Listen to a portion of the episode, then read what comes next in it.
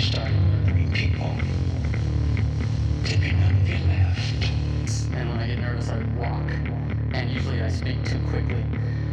So if you don't understand anything, just keep it to yourself and pretend you did. I'd be very, very careful who you talk to about that, because the person who wrote that is dangerous. Yeah, we'll just full send it. Good. Should I just do? I'm just gonna do the late night voice. you know, that'll keep everything calm because you know, late at night, Mm. you can either listen to that one channel where they have all the UFO conspiracy theories that'll get you all amped up. You'll never sleep. I was like, that is this channel. But if you, you know, you just tone it down a little bit, Down. maybe play a little Barry White, you know, in the intro or the outro, and then everybody's just cool. Cool, babies. Keep cool. Or you could go, be cool, honey bunny. um, so, most of this conversation happened without being recorded. Yeah. That's so different for you guys. Which, yeah, it, I, but I, you know, I wanted Yeah. to turn over a new leaf, you know, and just like, but then, you know, when we were on the topic of achievement or the appearance of achievement, achievement, and you know how those things are typically, apparently these days, valued as being the same, the appearance of the actual thing. Yeah. Except when you get changed by, you know, actually accomplishing something, you become a different person. Yeah, completely. I mean, well, actually, you know, if if you just also subscribe to, you know, and you're just totally into only the appearance of having achieved, because you can make that shit up on social media and you know, in most of life, because you can lie on your resume and get a shit, you know, get the Yeah. job, blah blah blah. Um, uh, but they are valued as the same thing. Did you want to dive right in? I'm sorry for I keep interrupting. no, I just like saying part words. I'm gonna zip it right now. yeah, but it's not necessarily. Ju- it's obviously not the achievement. It's the it's the journey. Yeah. that, Uh, yeah. That really changes us. Yes. Yes. So let's think about that. Yeah. Just I'm in- trying to. Please uh, continue. yeah. What I really meant to say was we've overthought about that already. and we could just um you know maybe talk about all of the things that we've thought about. I would love things that, that when this um I mean th- this is come up in conversation over and over and over again and it's something that, you know like if hey if there was a, a zine that was out you know in the sometime in the past recent years and and the subtitle of the zine below the title which was raised if the subtitle was a fist fight with human nature well you know obviously this has been something we've been thinking about for a long time Yeah. and and it affects us you know in the real world in, in different ways because you can step back and you can kind of avoid it in a lot of w- ways but then not discussing it not confronting it leads um, not calling people out who go for the appearance rather than the process, who are so focused on the rewards of the supposed end result, or, or the rewards as the end result of this. If I look like I did, anyway, Yeah. I'm going to use a little analogy that came up today Yeah. and let's just circle to some other things that, Yeah. have, that we've all experienced or we've experienced recently. Um, I'm not. I don't get so worked up about climbing shit Yeah. I know. as I used to. yeah. Still some days, Yeah. and I just don't appreciate when someone who stands on top of the highest point of the world, the tippy top, the very twenty nine thousand and some feet, Mount Everest. Um, there's no differentiation in the eyes of the many, and even some of the few don't fucking understand it, uh, between someone who arrived there on their own, a small team, and climbed, you know, um, addressed a challenge, let's say, presented by nature in as close to a natural way as possible, not over- overpowering it with technology, not having others do the work and take the risk um, so that they could, you know, uh, appear to have done it. I guess. Um, so there's some people. Okay, walk up to Everest. Uh, the Australian team, um, and now those guys, like the names I can't remember. Um. Anyway, uh, you know, walked up, climbed the north face of Everest, um, and it, it, it was documented in a book called White Limbo, um, basically an alpine style, no oxygen, etc. And no one else was around. You know, when Messner soloed it during the monsoon, he he and Nena were the only fucking people there on the north side. So this is addressing the challenge in the the, the most simple, natural way possible. And then he, you know, and then, um, and so you see, you know, those people standing on the summit. They've they've arrived at the summit. And that's considered to be the same as the people who fucking stood in line, who um, had uh, hired workers to navigate their way through the icefall, set up the route there, who to carry the the the the, the extra weight, to carry the supplemental oxygen, to fix the ropes that the people would climb up. Yeah, they had to put one foot in front of the other, but you know the risk is mitigated by others, mitigated, interpreted by a guide and uh, to the tune of you know I don't know what it costs these days, but we'll just go between sixty and hundred grand. Maybe it's less because you know some people sell themselves short because they think price is an issue, and um and so then that person gets up there. He stands on the top. There's obviously a bunch of other people around him because the 300 motherfuckers were up there at the same time. Um, but you know he tries to you know crop the photo to get the other people out of the way as if he actually did something, and then he raises his arms, you know, to the extent that he can because he's so fucking uh, out of his element, uh, and then comes down, and then you know, eventually, you know, it's it's.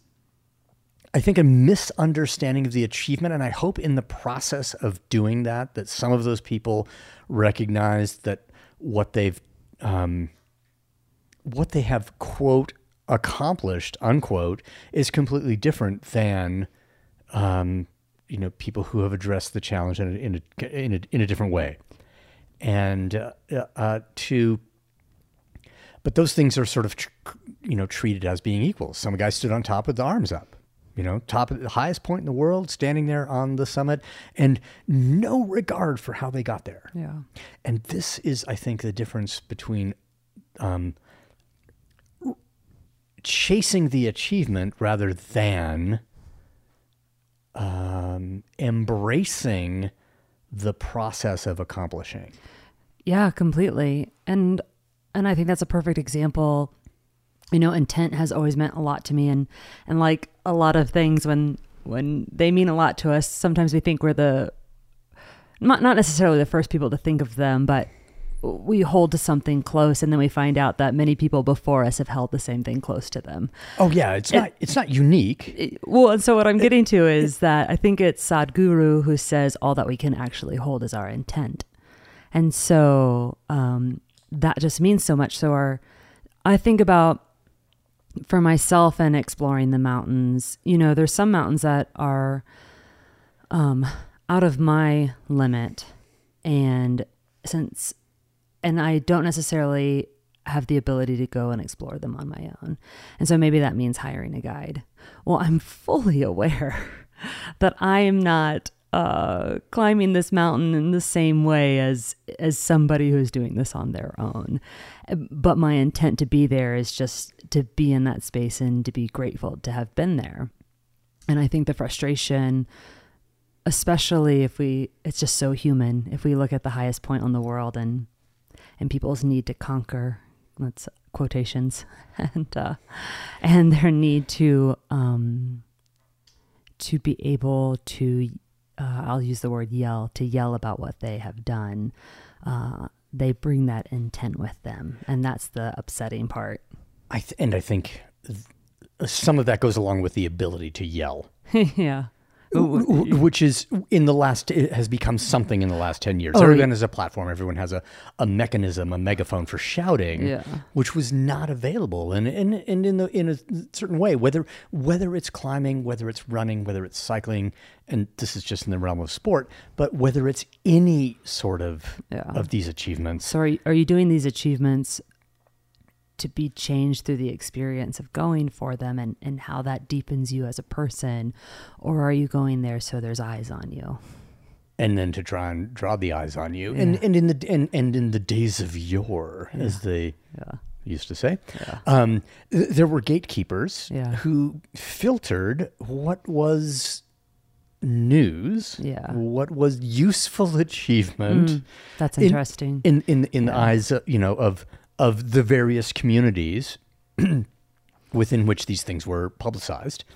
Um, uh, and, and those gatekeepers don't exist. yeah. And you know, Well, they do. They're just companies now. Those are the new gatekeepers. ouch. In collusion with the government, you're saying. Well, that is the biggest company. oh my God. All right, that concludes our podcast for the evening. We've just dropped the heavy knowledge. And um, I, I don't, you know, honestly, I don't know. Like, I, I- I don't think, like, in, in intimate conversation, that you could get, you, you that- anyone would admit that their intent was for their shout to be heard. But they don't need to admit it. I mean, maybe if they want to be a better person, they could get there. But but it's so felt. Uh, and- Uh, um, but, but, but so what I was what I was trying to get at there is that they're th- th- they don't understand Oh, their yeah. you know their intent. Like if, if you they said, well, I really wanted to have this experience and this and that, and this was Mm. the only one that I could have, yeah. right? And and so it's not the the natural one. It's the it's the It's control. not bowing It's- before the mountain. yeah, exactly. it's the shaped one. It's the managed Yeah. one, and not even in the mountain. It's Right. Whatever it is. it, it's you know whatever it is it's like let's just you know another thing that i was intimately involved in in for a while was you know racing a bike Yeah. and you, know, you go out and you get on the road and you do the thing yeah. and and people you know were out there all of them most of them trying really fucking hard Yeah. but some of them came back and they're and then they're like it the day turned out the way they wanted to not the way they wanted to whatever that part doesn't matter but it's all and, and it happens it would happen in climbing a lot but also in cycling. They would re they would interpret mm. Their relationship to the challenge in a particular way that would that be, because they they to, to make them look better so if i'm first So if you want to be a savior, that's just your ego talking. Oh, yeah. Yeah. And, and to be like, okay, so, you know, off the back for most of the day, but also second place in the 50 to 55 category. Yeah. You know, or whatever the age group is. Yeah. Um, and, and breaking it down to age groups so everybody feels like it, they could possibly stand on the podium be- Right. when when they're the, the, the, the, when that is not true you know possible it's the it's the going back to everybody gets a thing gets a prize and we spoke about this earlier today about okay kids everybody gets some kind of award Yeah. well- regardless of the level of achievement but that's not prepared but sport i think it you know yeah it's fun for kids but a lot of sport and competition and interacting with others the point of this was to help prepare children for real life and if we make sport artificial for them so that they have artificial experiences um, then they get out in the real world. Well, either they're going to behave in the same way and pretend that they're, you know, doing the same thing as other people, or they're going to be fucking disappointed and, you know, r- really mad at the people who uh, didn't prepare them adequately for genuine life. Yeah, it's um conflicting information I think that we give kids. It, it is uh I don't know the right words. It is like the participation award or it is every everyone gets something. Uh but then it's also like this high high focus on what are you going to be, what are you going to do when you grow up? Uh either it's sport or school or whatever is everything.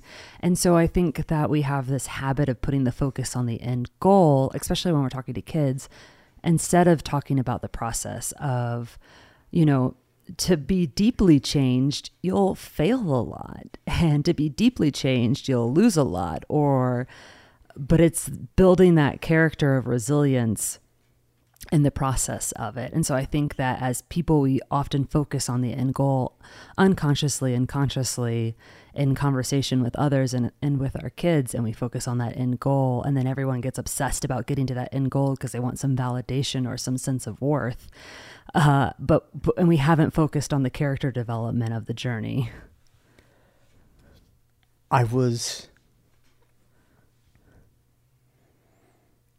quite, um, I don't know, moved when Brant shared his interaction with the Oh. students Oh yeah.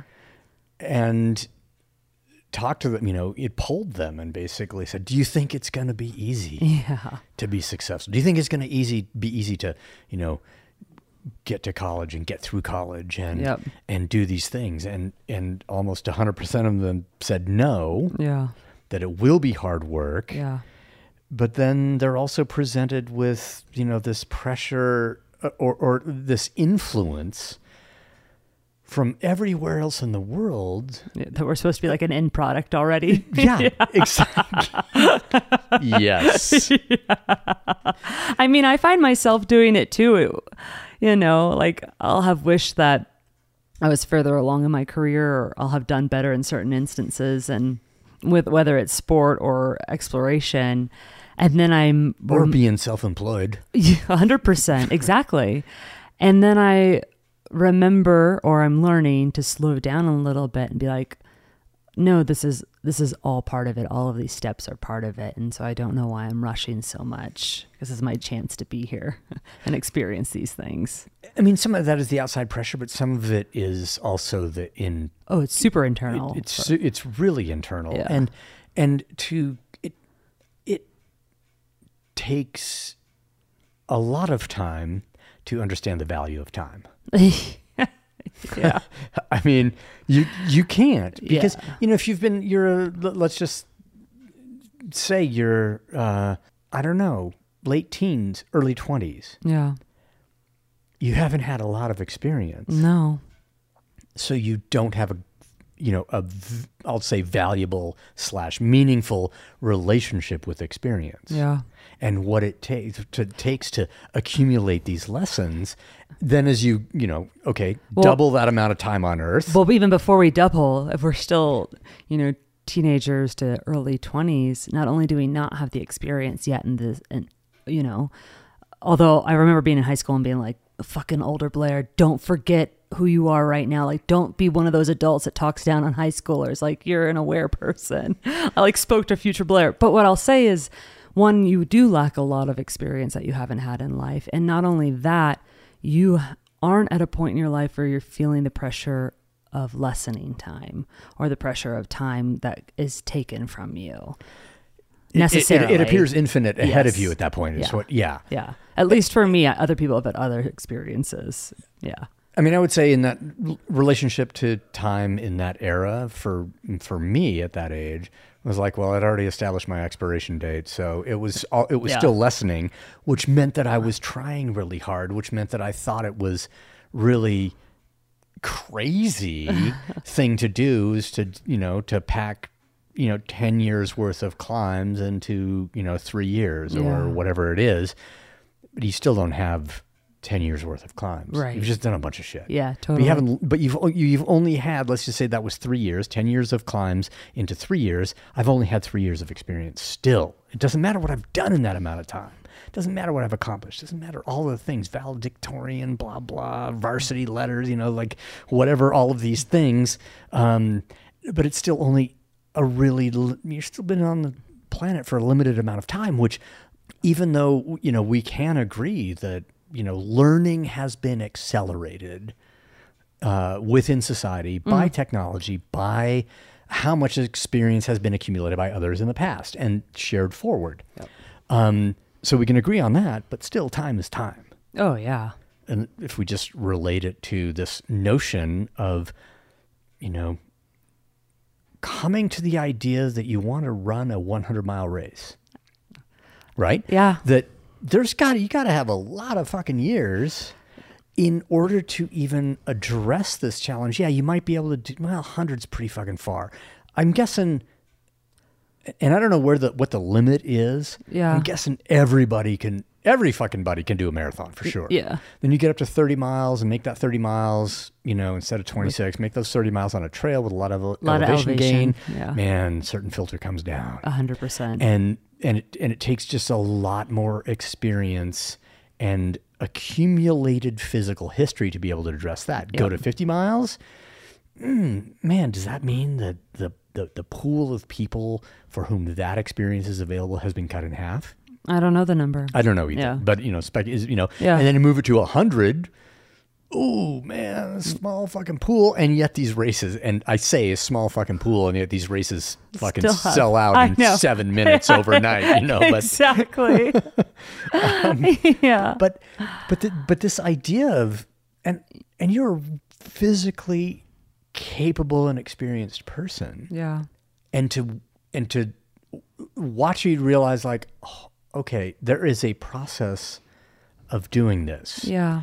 and but watching you prepare for back-to-back 50ks like your appreciation of what it's going to take but then also knowing that these things are being these two races back to back one weekend um, are being packed into a professional life Yeah. where not only do you want to do the races, but then you also want to only give yourself one to one and a half days off before, you know, having to go out and do your craft of shooting images and providing images for a commercial company, Yeah. you know, in, and, and then to come back from that and that, that, that, that, that particular job, you know, you drive back from the races and then you get on an airplane and you fly to the East Coast and you got to do the work and then you come home and then maybe now maybe now after all of that uh, um, you get to sort of coast for a little bit and relax and try and recover from what you have just done to yourself and so this is I, I think a really fascinating thing these physical challenges that we hold in extremely high regard Yeah. uh, sometimes. Like I think a lot of times those those challenges and their the the achievement of them, the successful the fulfillment of them.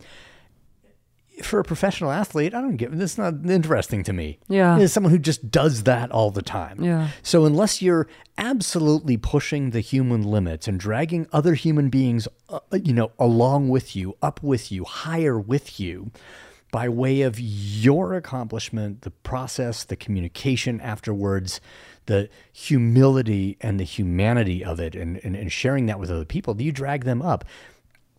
Unless you're doing that, if you're just in it for your fucking ego, that's not interesting. Watching someone uh, do that and integrate it into you know their lives or say you know talking with people after you know these events at the finish line. Like what's your life like? Well you know i do this i do this. You know i took a week off in order to come out here. You know my kids are with you know their dad or you know their mom or whatever so i can do these things right now. And i realize fully what i'm sacrificing in my relationship with my family in order to uh, you know have this experience. But you know, I really want to do it. This is a fascinating thing how people integrate these types of challenges and the process of training and preparing for them um, into and alongside the fact that they, they got to fucking make a living. Yeah. And, you know, when you do that, when you work for yourself, um, it's, it's, it's really something. Yeah. Thank you. Thank you. I mean, I mean, you, Blair Speed, you're tough and stubborn, a hundred percent. and your heart is huge.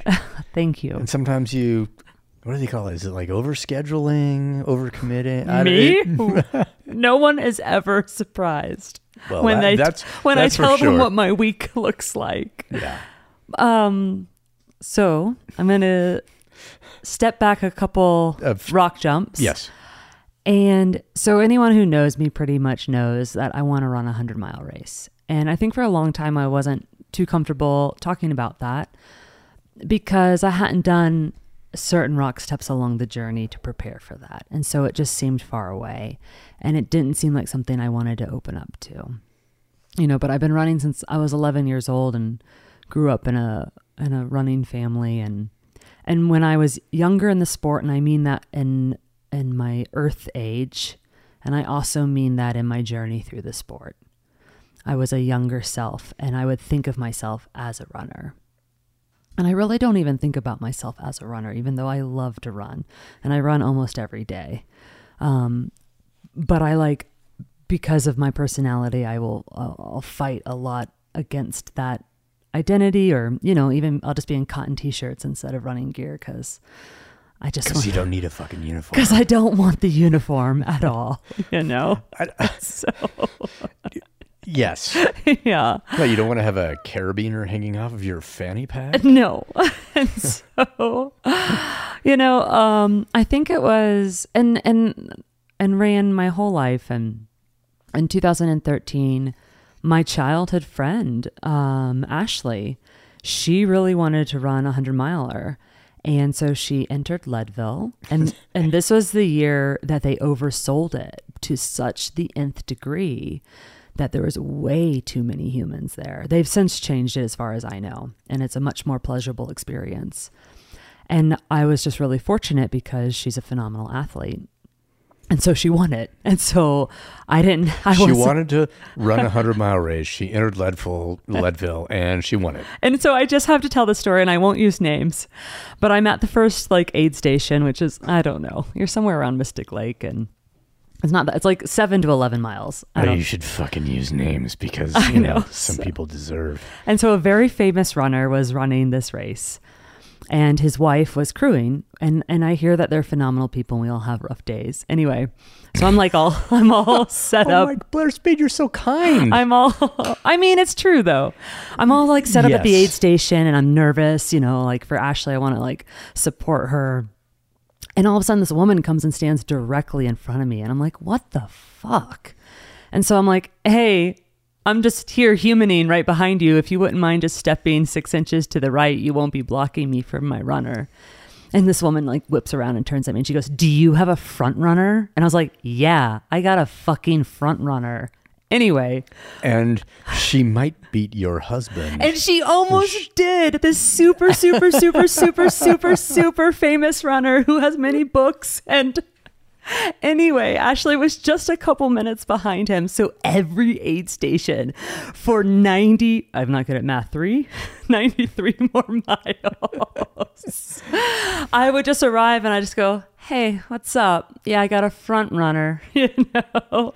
Anyway, the point of this is so, no names used, Leadville, 20, for 2013. You can figure it out. Exactly. But everyone has bad days. It's cool. everyone has bad days. Yeah. And uh Fucking plenty. and yes, ex- same. And so it was just this really profound experience to crew for someone doing something so exceptional. And and she did it. And she won it. And sometimes she'll run Leadville and she'll run under 20 hours. I have no doubt.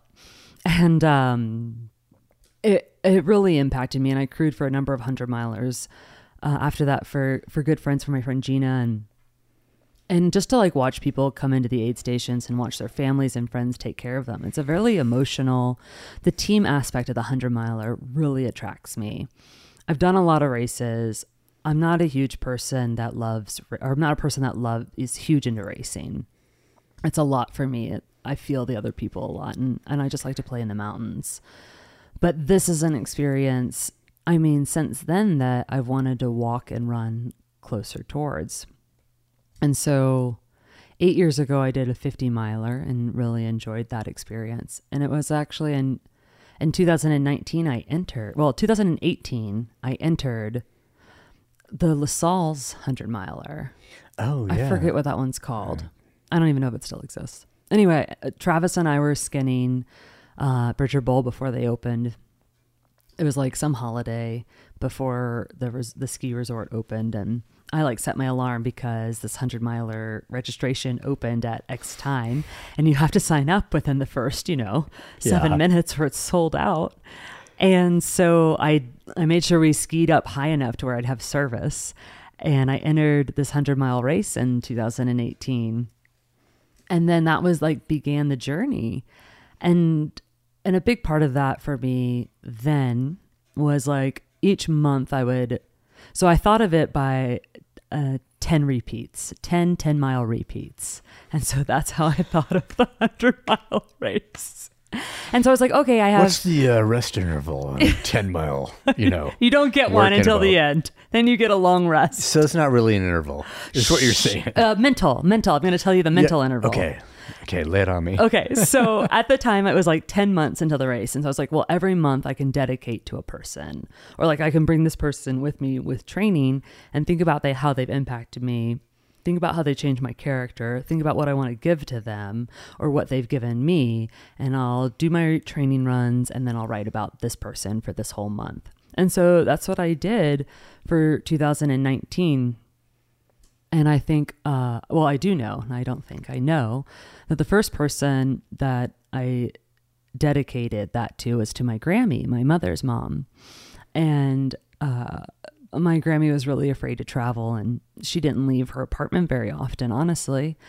And so I only met her, you know, maybe three times in my life because she didn't travel. But I just so deeply connected with her. And she was an introvert and I'm a secret introvert. And she just loved to read. And, and I could just be me and, and nothing more was asked of that. Like I, I didn't have to um, arrive or show or talk in any way. I could just sit and be quiet next to her and it was completely fine.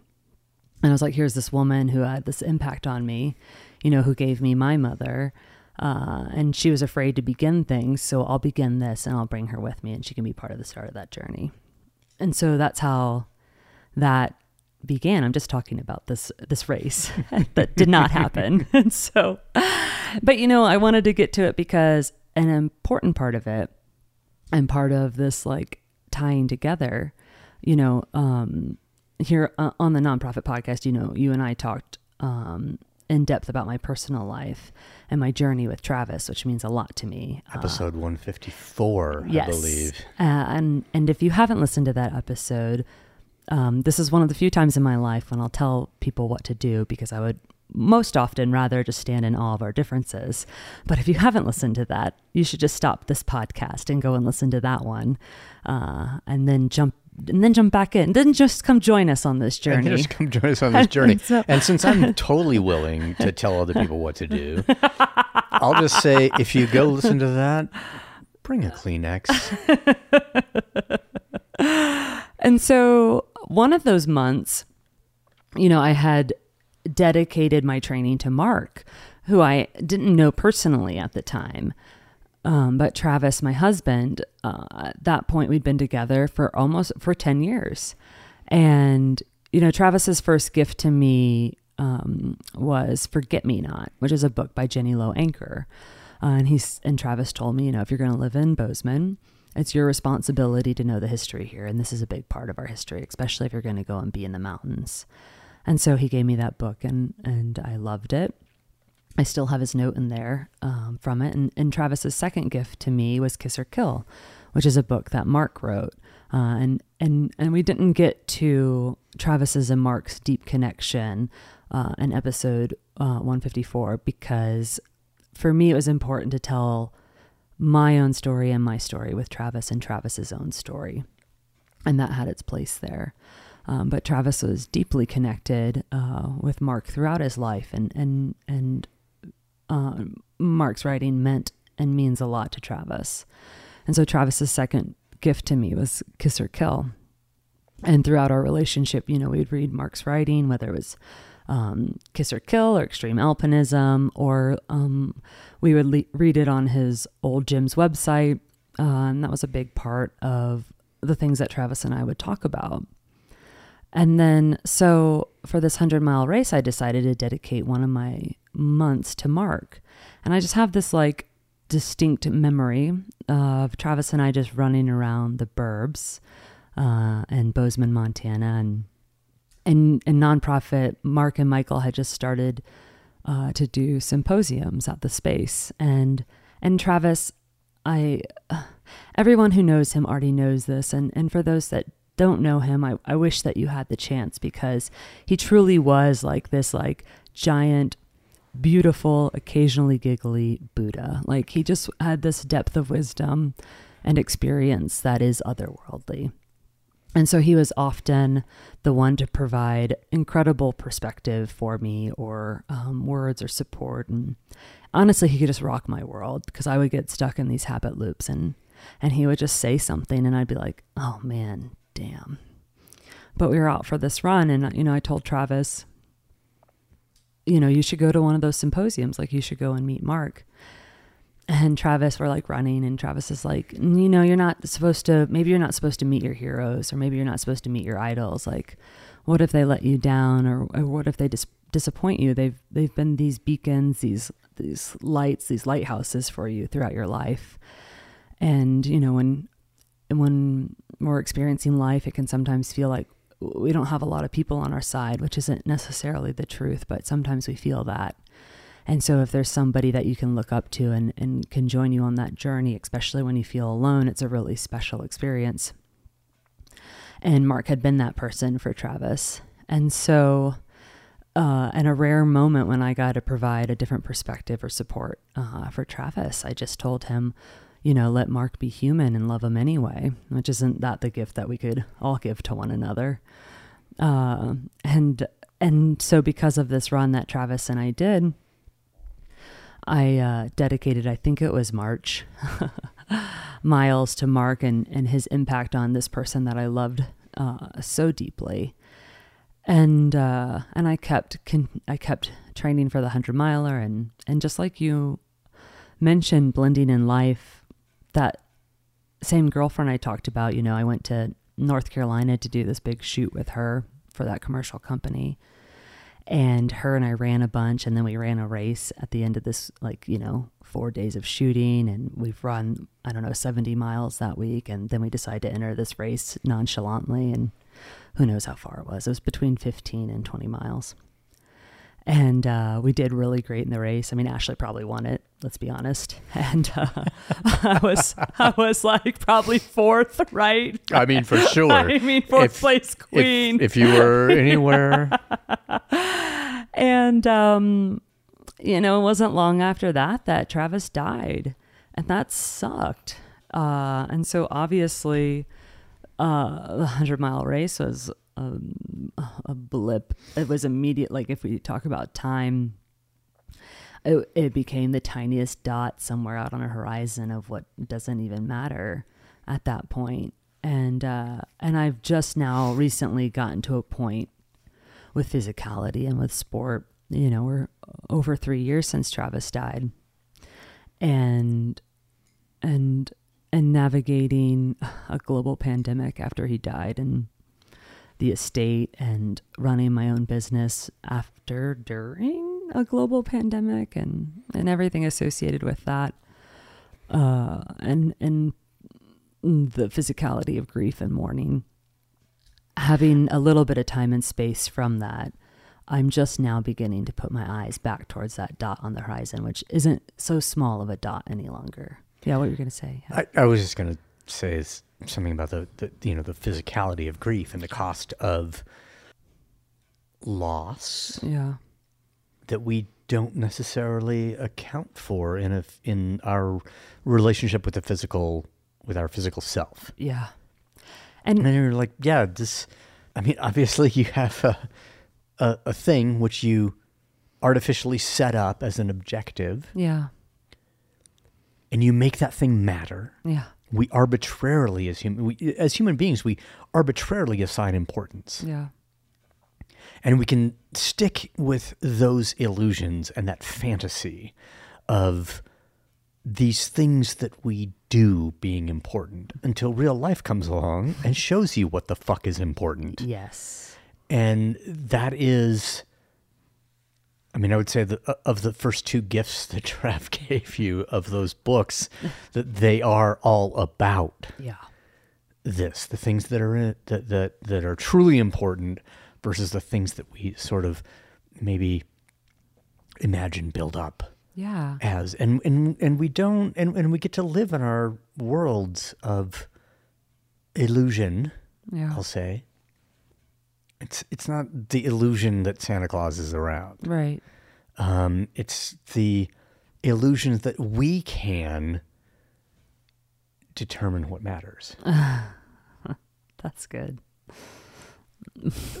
which which we can't. I mean, we navigate our lives and we assign importance to different things, and to you know, and and and and a lot of times we assign those things the, the, the importance to those things, and then we pursue those things, and the process of pursuing, um, preparing, pursuing them, preparing for them, um, maybe then brings us the the important sort of universal lessons along the way. But it wasn't the end goal. It wasn't the achievement that the achievement got us off the couch. Yeah. The achievement got us thinking. The achievement got us over, you know, preparing and trying to overcome and maybe eventually, hopefully, overcoming. Uh, uh, and but but the, but the, the the goal, the thing in and of itself, in the end, didn't fucking matter. Right. It's the Ithaca poem. But- hold that thought. Yeah. Because it's as you said with a the, the teamwork of a 100 mile race is what matters. Oh, and when we've been talking about it, and you're talking about oh, these these are the people I want for my crew. These are the people that I want to have there for as as as pacers because you can have a pacer after 50 miles. Yeah.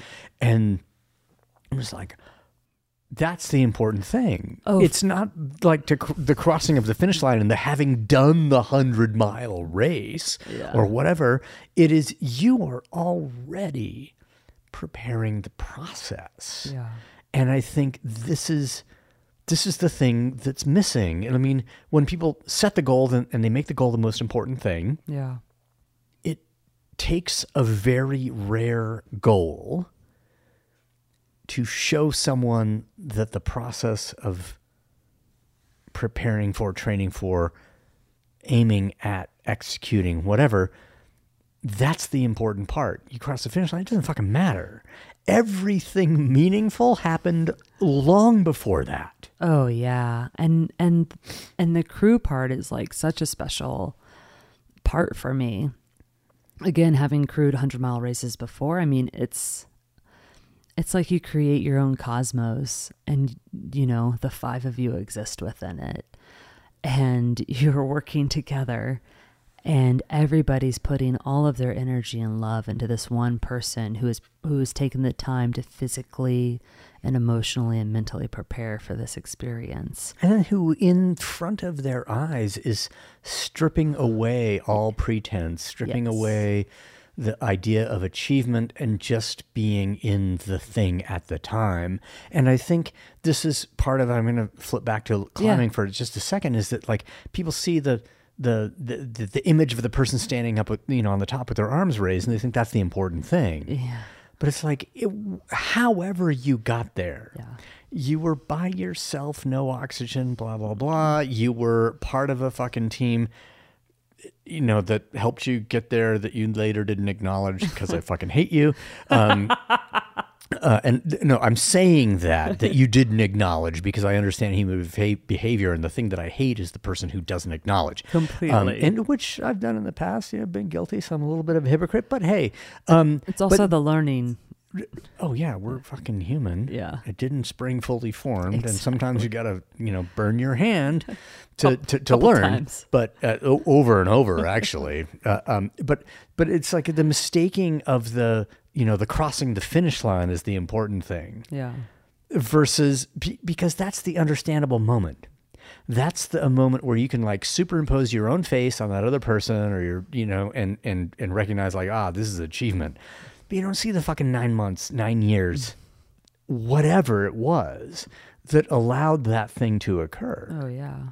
And so these, we, you know, you have these iconic images or or or totems, if you will, that represent the decade of preparation. Yeah. And too often, because of how we are as humans right now, we think the totem is the thing. Yeah.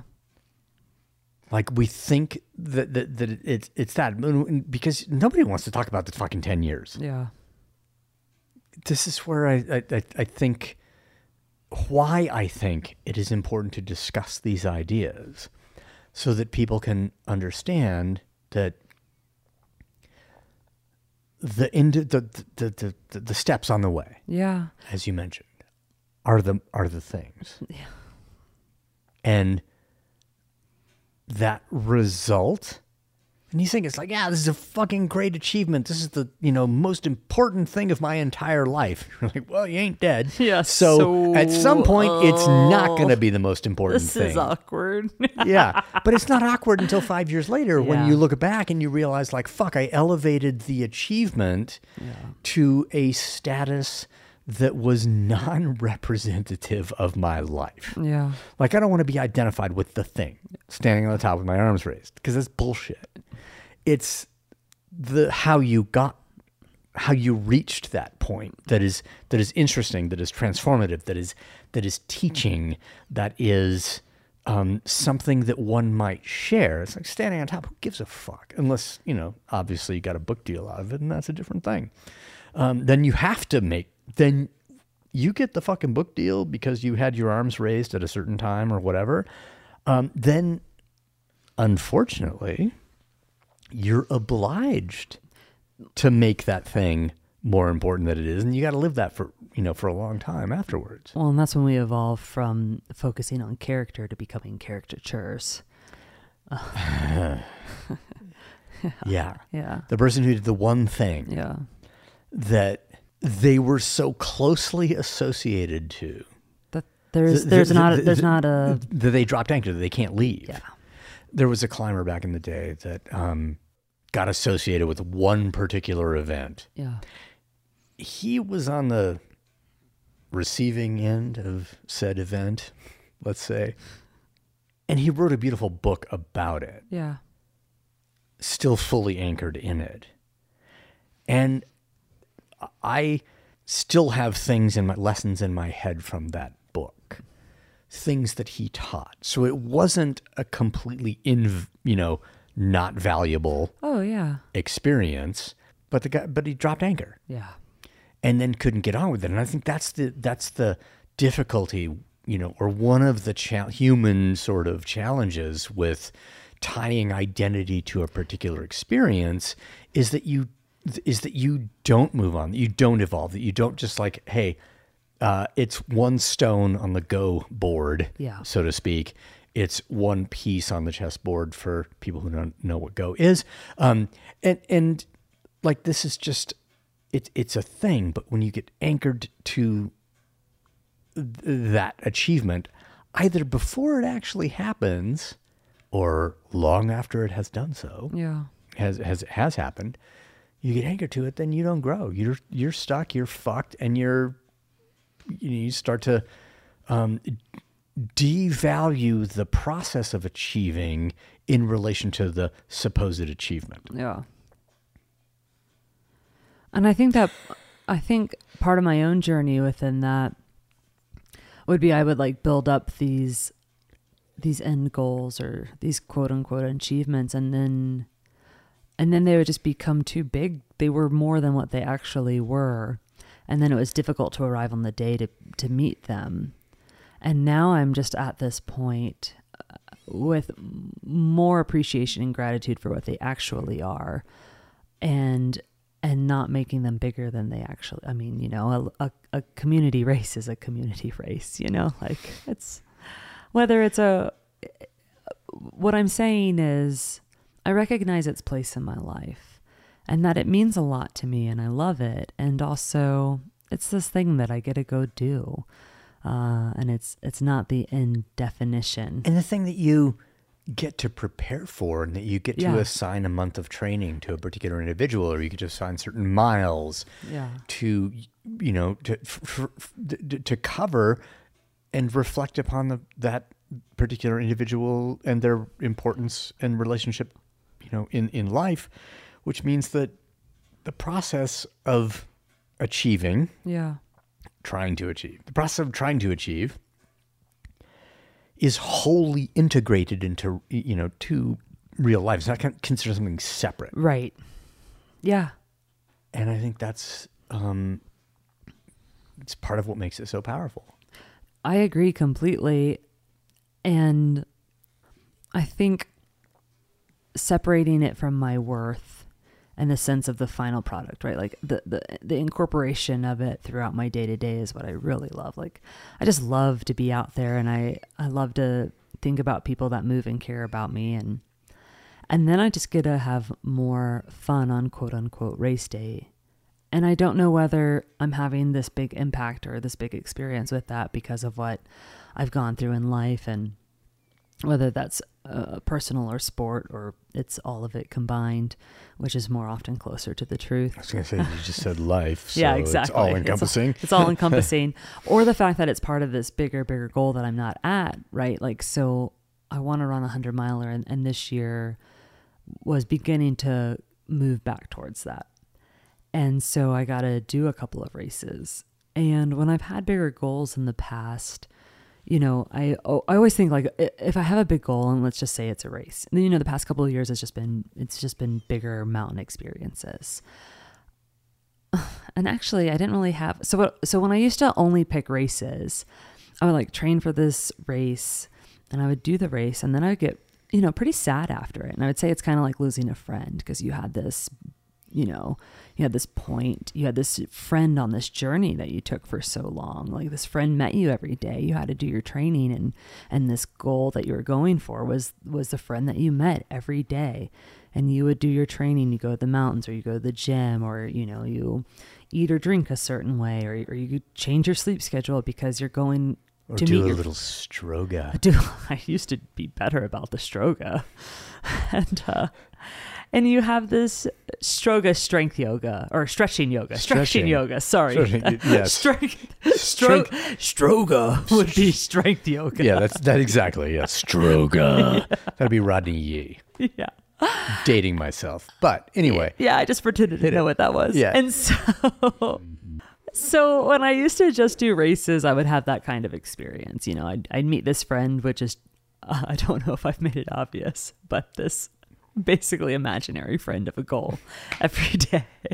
but it's not even. But but the goal, th- th- that imaginary friend is, Is not t- imaginary. It's yeah, in it's- you all the time. Yeah, because you're- exactly. You're, you're recovering for you know to, to to to to improve your relationship with that you know imaginary friend. Yep. You're eating to improve your relationship with that imaginary friend. Yeah. You're f- doing physical effort to you know sort of modify, shape, steer the you know that relationship. And if that's how and if that's how you look at it, um, well then that's how you live it.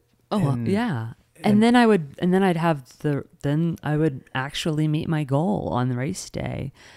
And then days would pass and then I'd get sad. So seriously, your I'd- goal was fourth all the time. fuck you. I finally got it. I finally fucking got it. This has been going. I've been trying for so long to get that response. I know that is. I've tried it, you know, in the gym, There with it assigning is. certain workouts, and I Nope, just got I love- fuck you in a respectful, loving kind of way. Hundred percent. And so, fourth place queen. Uh, Do you do this just to like I even Mark okay jokes that I always get fourth place because it's the only not prime number under five. between one and five? Yeah. Yeah. Yeah. And uh okay, so I would do these and then I would get really sad after the goal because I missed my friend that I had like met and gone on this journey with and I would have this really like sad time afterwards. What next? What now? I Is know. like th- the hardest question. Except there are two questions. um, after the the the thing, it is such It's a devastating like letdown in a way. Oh. I mean letdown for sure. I don't want to say in a way. I was just like that's the only terminology I had in my mouth at the time. No, I agree completely. But then what we were talking about before, you know, the person that you love most, and then you like your person dies, and you realize what matters, and you begin to see some of the things that don't matter. I mean, instantaneously, you know, it doesn't matter, but culture and, and family and and and I'm in life and our friends and and and people that we don't connect with all begin attaching to you again and, and you forget exactly what matters and what doesn't matter all of the time. A lot of times too, I think in you know in the preparation for like on your journey with your imaginary friend, Yeah. um, that journey and your focus upon it changes your relationship to your real friends. Yeah, but what do you mean? Explain. yeah. Let's just say the simple way Yeah. to explain it has nothing to do with sport. The simple way to explain it is like you have the new intimate partner. And it's so fucking intense Yeah.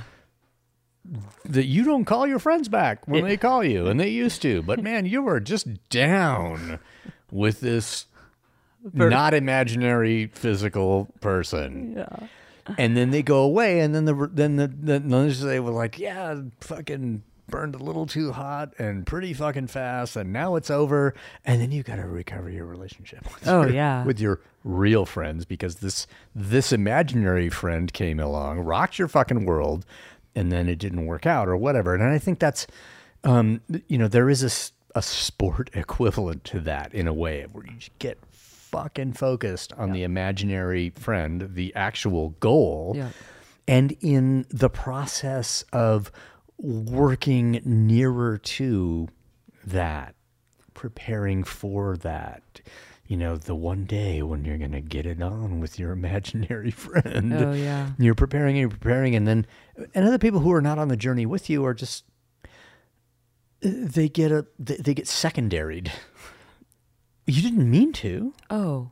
But you were, you know, there was no intent there. It was just like, man, I'm, Well, in my personal experience, a lot of my friends are incredibly active in a lot of different ways. And so a lot of the physical journeys I've been on, have been with them. I've been able to Yeah. like they've supported me and we we've done runs or gym. It's actually been it's been relationship building in those and and and for and unfortunately, I mean that kind of dictates you know where I spend my time because I love to do You're these just things. giving me the slow burn. I am giving now. you this. I'm about to go further though. Okay, So let's do it. and so and so it's it's been a a strengthening part of those relationships and also uh and I want to okay before I jump to how much I feel those relationships send me love on the day that I do these things which is a tremendous experience for me I want to say that a hard part of what you're talking about I haven't necessarily felt in sport but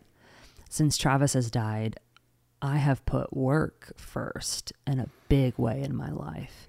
And that's because my Travis, I mean, he took care of us and he was by far the breadwinner of the family. And then he died. And I will just say, in the state of Montana, the system is not built to help uh, who is left. Uh, and it has been a very difficult and, and extraordinarily extraordinarily expensive and incredibly frustrating process. And the amount that estate lawyers uh, and the government, the amount of money that they make off of people who die is absolutely repulsive. Uh, but if that's the Well, if- just the fucking newspaper. if it's like as the first thing. yeah, totally. Like someone dies, you got to pay him. What is it, six hundred dollars? Yeah. To pl- place an ad in the newspaper saying they died. Yeah. Not an ad. And so A that's notice. So if that's the intent that they want to bring to this world, then that's a decision that they have made and the, the lives that they will lead. Uh, but because of these, And guess what? They're politicians, so nobody's got any responsibility. It's fine. yeah, It's fine. They're safe. They're safe. yeah, or there are estate lawyers that think they're way more important than they are, and so, um, because of because of living these experiences, I have prioritized work to the nth degree, and uh, and some people can understand that, and, and and some people fortunately can't because they haven't been faced to, uh, which I understand. Um, but in that way, that is where I've felt strains in relationships. Uh, on, not, it's because of your focus on that, Yes, not not, not- on the, not on, the on the on sort sport of or- physicals you mean. Yep, It's- it's, exactly. it's you know real life coming in like, hey, remember all the fun shit we used to do? Yeah, I do remember that. Before my husband died and I lost so much money. So I do remember if that. I'm not answering your texts, uh, it's because the for line of my check reads profiteers of death. yeah, Um, but then ping ponging back to these physical ex- like efforts. Well, one after Travis died, um, it was mainly these big mountain efforts, and I got to share those with with people I love so deeply in this world. It was didn't do the hundred mile race that you've been preparing for, exactly but you did something better. Mm, what's that? I mean, more important. Yeah. because it was also important to Trav. The picnic. that he always wanted to do, which is the picnic. yeah. This is not a red and white checked picnic in a basket. as cool as that is. Yeah. Yeah. You got your basket, you got your little red and white thing, some wine, some cheese, maybe everything you need to make a little sandwich. um, no, different, different picnic. Yeah. I mean, fuck a hundred mile race Oh well, in that moment. Oh, I agree, and I think that th- those experiences are so profound, and, and and they've changed me in so and many the people ways. you got to share that with was the most I mean, important part. Yeah, exactly. You do the thing, but it's the people who are with you, either in your head or physically with you. Oh yeah, I mean, training for the picnic. So this is what we're talking about is the Teton picnic, and and we don't. Uh, we've told the story before, but but just so it's you bike from Jackson Hole to Jenny Lake, you swim across Jenny Lake, you climb the Grand Teton, you come down the Grand Teton, you swim back across Jenny Lake, you bike back to Jackson. This was a goal Travis had, And you go to the silver dollar bar, and you eat. whatever it's called. And uh, so is the cowboy bar? It has silver dollars in the bar. I can't remember. I don't know. Too long. Antler arch. Antler. Arch. Yeah. Yeah. And so this was something that Travis wanted to do for a really long time. And so, I mean, this was, you know, Travis died in July of 2019, and we entered a global pandemic the end of February of 2020. Uh, and so that was a really brutal life experience. And, uh, and I just, you know, I reached out to Joey and Jackson and I asked them if they would, you know, train for the Teton picnic, and they agreed to enthusiastically. They also probably said we don't need to train for that. We're studs, don't you understand? I mean, they are studs, a hundred percent, and they probably didn't have to. I mean, Jackson maybe on the swimming part, but he would just do laps around us and everything else. Um, I did promise him that we would never have to swim again, perfect. but you never know. You never know. If, if I offer him some glow sticks, he might be into it.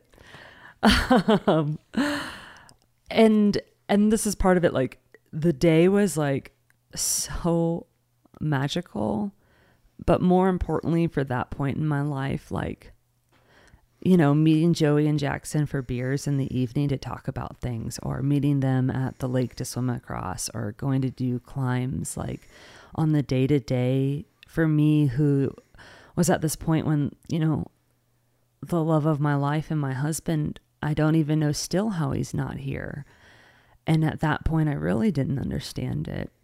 And then we're in this world and you can't be around anybody, and, and all of my work was gone and I'm in such the depths of dealing with the estate stuff.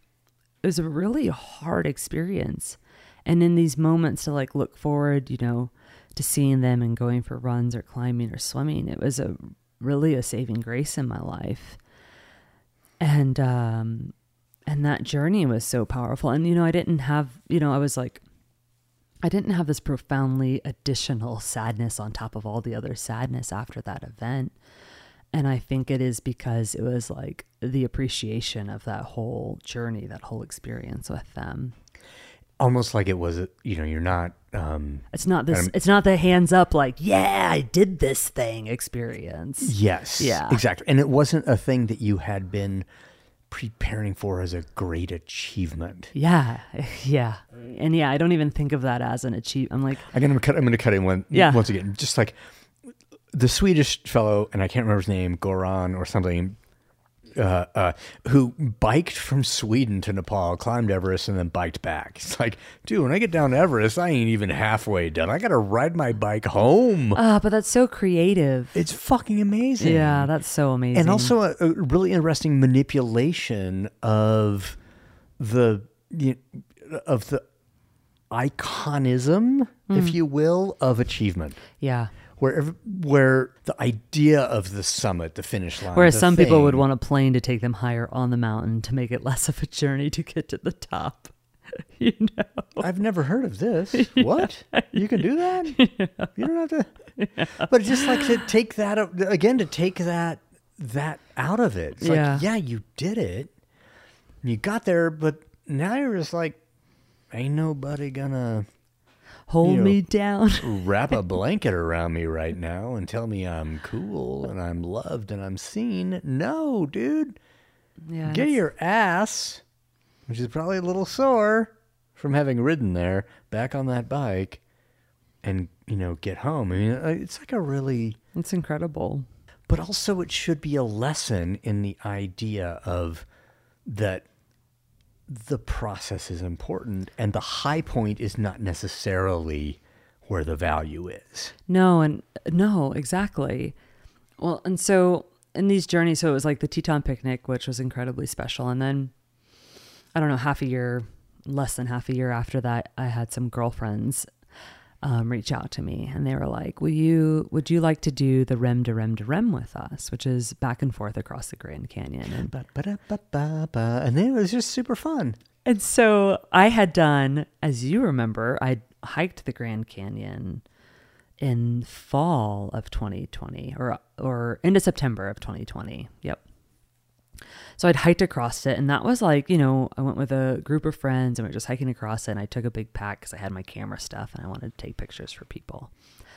And so I knew what the Grand Canyon was like.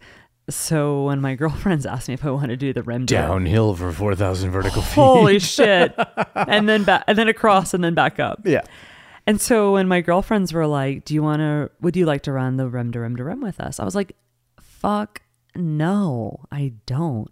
And then I waited like 33 seconds and then I was like, "All right, yeah, I'd love to do that with you guys. I want to spend time with you."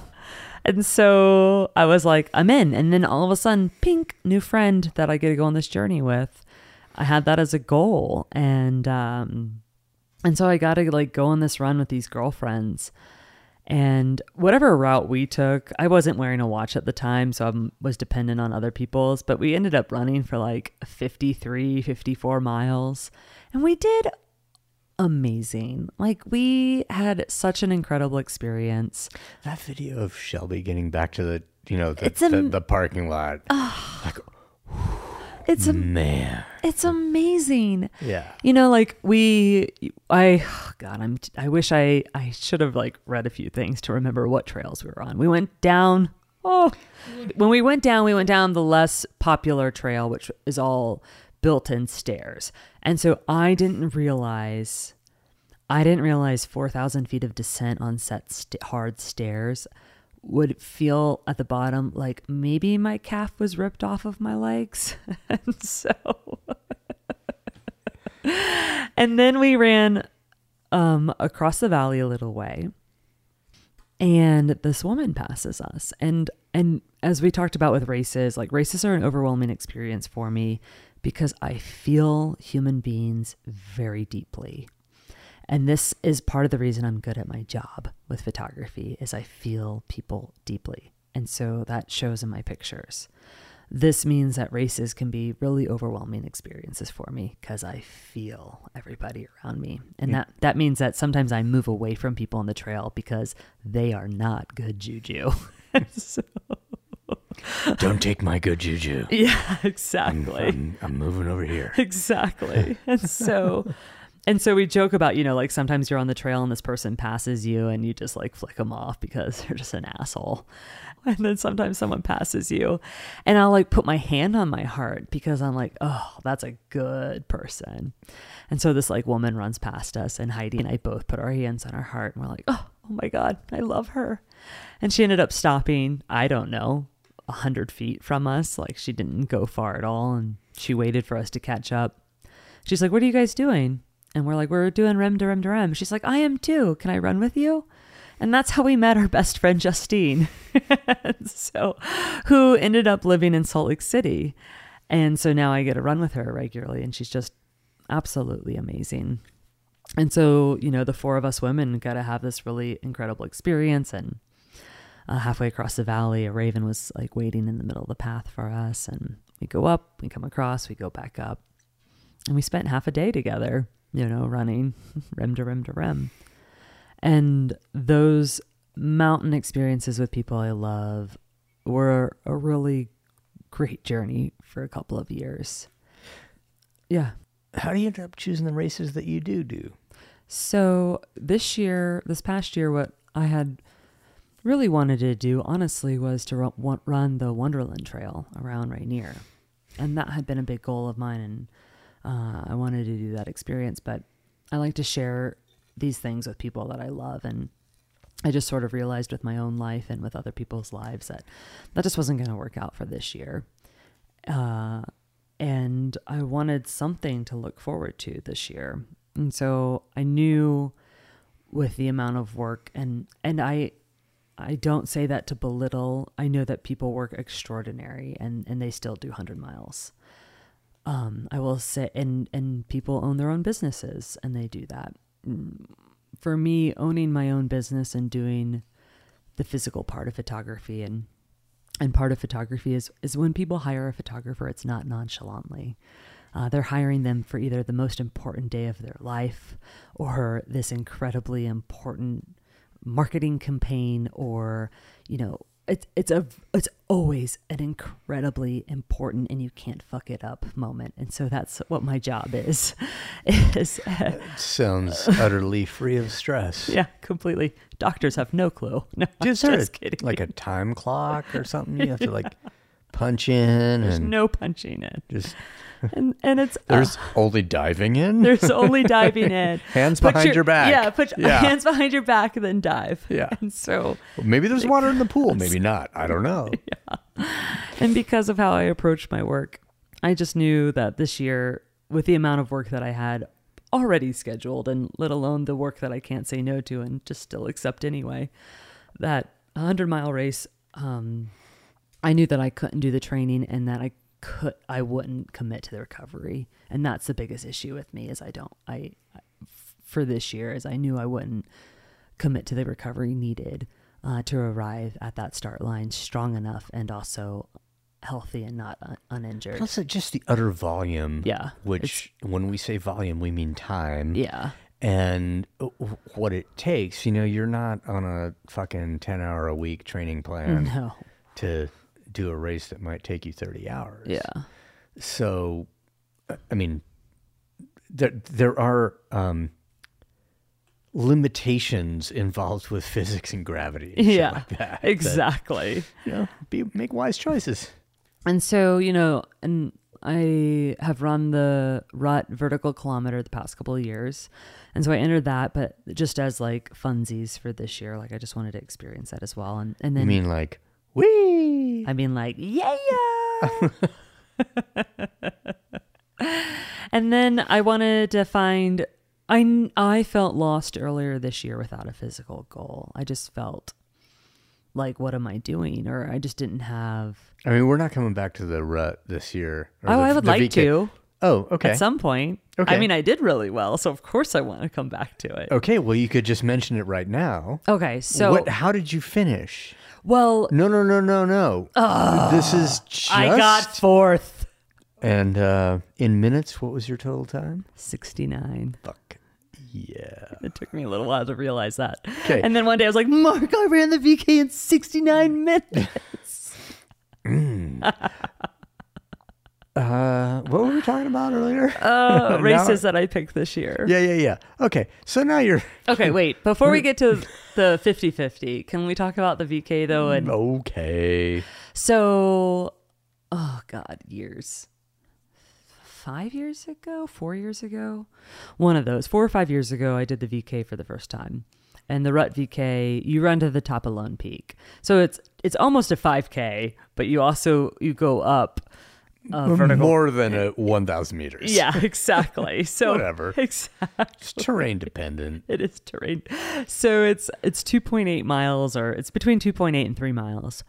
And I don't know, you gain it's under 4,000 feet. Um, it's like 3,600 to four, to 37, 38. I don't know, somewhere around there, Whatever. whatever. Yeah. Doesn't matter. Uh, you go up a mountain.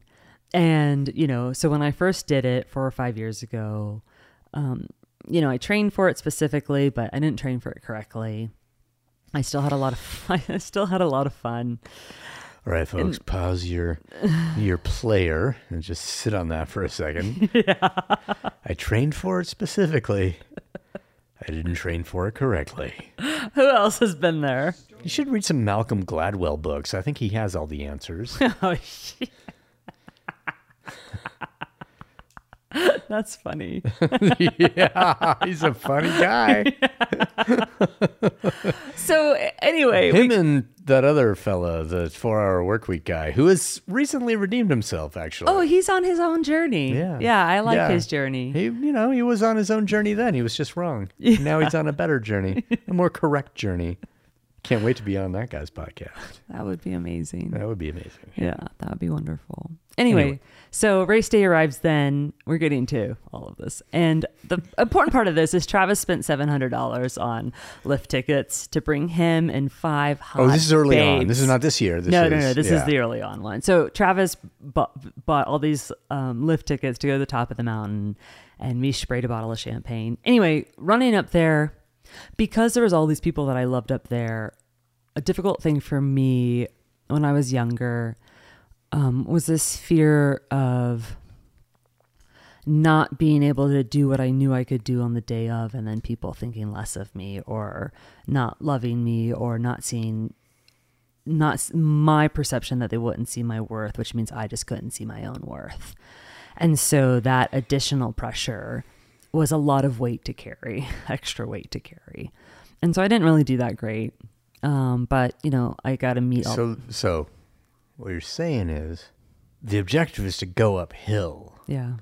You shouldn't have a backpack, Mm-hmm. either of physical weight or of emotional or psychological weight. Oh, yeah. And I was really good at packing that on. You know, whether it be expectations or fear or. You know, which is actually pretty amazing because you, know, you get a, like a real backpack in real life. Yeah. And it has like, oh, you can only put 30 liters Yeah, I could put in volume. But when it's in your head, You can bring whatever you want. you bring all of it. You can bring all of it. all of it. And so, well, I guess that must have been 2018 because the next year, 2019, You ran as Travis. I ran as Travis. And so Travis would, I entered him in races all of the time. And if Travis had a big mountain goal, he would train for it because it was his goal that he picked. And he would, and he as well would prioritize work or search and rescue. Those were his top dogs. And that's where he'd put his time and focus, which means he wouldn't always do um, physical training for a sports goal or fitness goal. He, but if he picked a mountain goal, he would do those things. But whatever race I entered him in, he would still just do it no matter what, even if he'd only been working the previous couple of months or building us a house by hand. Uh, he'd still run a 55K and then be fucked for a year after that. And so I'd entered Travis in the vertical kilometer that year because I knew he would do so well in it. Uh, but Travis died mid July, and the vertical kilometer, kilometer is the end of August, beginning of September, Labor Day. Labor Day. Yeah. Friday before Labor Day. Yeah. And so I had just shot, actually, I had just shot my biggest photo shoot ever. It was my first job back after Travis died. And so I was in Paradise Valley and I shot this huge shoot for five days. And I was, the shoot ended the morning of the VK. So I didn't even, this is classic Blair for you. And so I was like, I don't even know if I can make it in time. This is the classic two of you. Yes, Blavis. And so I get back to Bozeman and I text my next door neighbor, who's one of my dear friends, Christopher. And I'm like, all right, I'm going to eat a chocolate bar and then let's go to Big Sky. And so I ate a chocolate bar on the way to Big Sky and he drove me up there. He's an incredible man that I trust. And he we got or he got a lift ticket and he went to the top and I ran up to him and you know, it was like just this really and But wait, oh yeah, thank you. you have a you Oh, have a race number. Okay, a race entry for you can identify it however you want, but it ain't your name. No, exactly. Okay, so I was like, like I care if I can ever race again. Like if I get disqualified from racing because I'm running as Travis Swanson, I don't care. Like doing this means more to me than anything ever in the future. And also knowing Mike Wolfe, I was like, he will totally love if I ask for forgiveness over permission, which I just have to because that's the Travis way. So when you go to get your number, So I had tra- you- so from the act. So Travis must not have. It's, it's hard for me to remember things right around the accident because my brain is just so much. Yeah. So he must. I mean, of course, I don't think he he didn't have his wallet on him the day of the accident. It must have been left in his motorcycle or in the car that had driven there. Because I didn't get hardly anything back from the day of the accident, uh, but I have his wallet. And so I have Travis's wallet, which somehow my brain worked enough to grab. And I was like, okay, Christopher has to pretend. I'm just throwing everyone's names under the bus Yeah, for this. Whatever. It's like, what's that, bus, what's that law? bus, What's that law when time has passed enough time? Uh, Whatever. Statute of limitations. Oh, yeah. I was, gonna, I was just going to make up. I was like, Rosemary's Law. Yeah. I'm just making Rosemary was awesome, but she had nothing to do with this particular so- moment. So, I'm pretty sure. okay. So She had a Travis baby or something. is a giant, right? So Travis is like 6'3, 6'4, 250 pounds, six inch ginger beard. And Christopher is like, I love you, Christopher. Should I even guess? I mean, like, just, say not that. just not that. Obviously not that. It's like, and he has a shaved face and blonde hair. And so I'm like, Christopher, you have to be Travis and get his number. They check IDs. And so Christopher hands the ID, Travis's driver's license to the checker.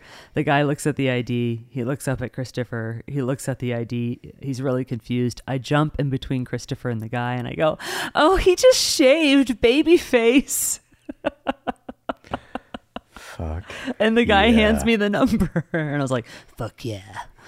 Um, and so then that day I ran the race, but it obviously wasn't a race. And the Blair that I was then, I was like, oh, you all think this is physical pain? like, this is nothing. Your ski poles can't help you with real pain. Yeah, exactly. There, Yeah. there's such a difference between chosen pain and and pain that you just have to endure with life. Yeah. and a race is a chosen pain and uh and so you know i ran to the top and i i ran significantly faster. Let's say 10 to 15 minutes faster than i had the year before which is a significant improvement in that short of a a race. Yeah. and um i got to the top and finished it. And I, a girlfriend uh, that i know in town ended up being like you know like we talked about i feel people deeply in races. And i i ended up this woman who's just one a phenomenal athlete but uh, two just an incredible person with a big heart uh, she ended up running right behind me and she kind of escorted me. Like she was like this like blocker of you know i don't especially then I, it was difficult to be around people. Uh, and still sometimes now it is. And uh, she was kind of like this like this like protector. Um, and we went up the mountain together. And then I got to the top and Mike Wolfe was there and then he saw me and then he cried and I was like I guess this means I'm not in trouble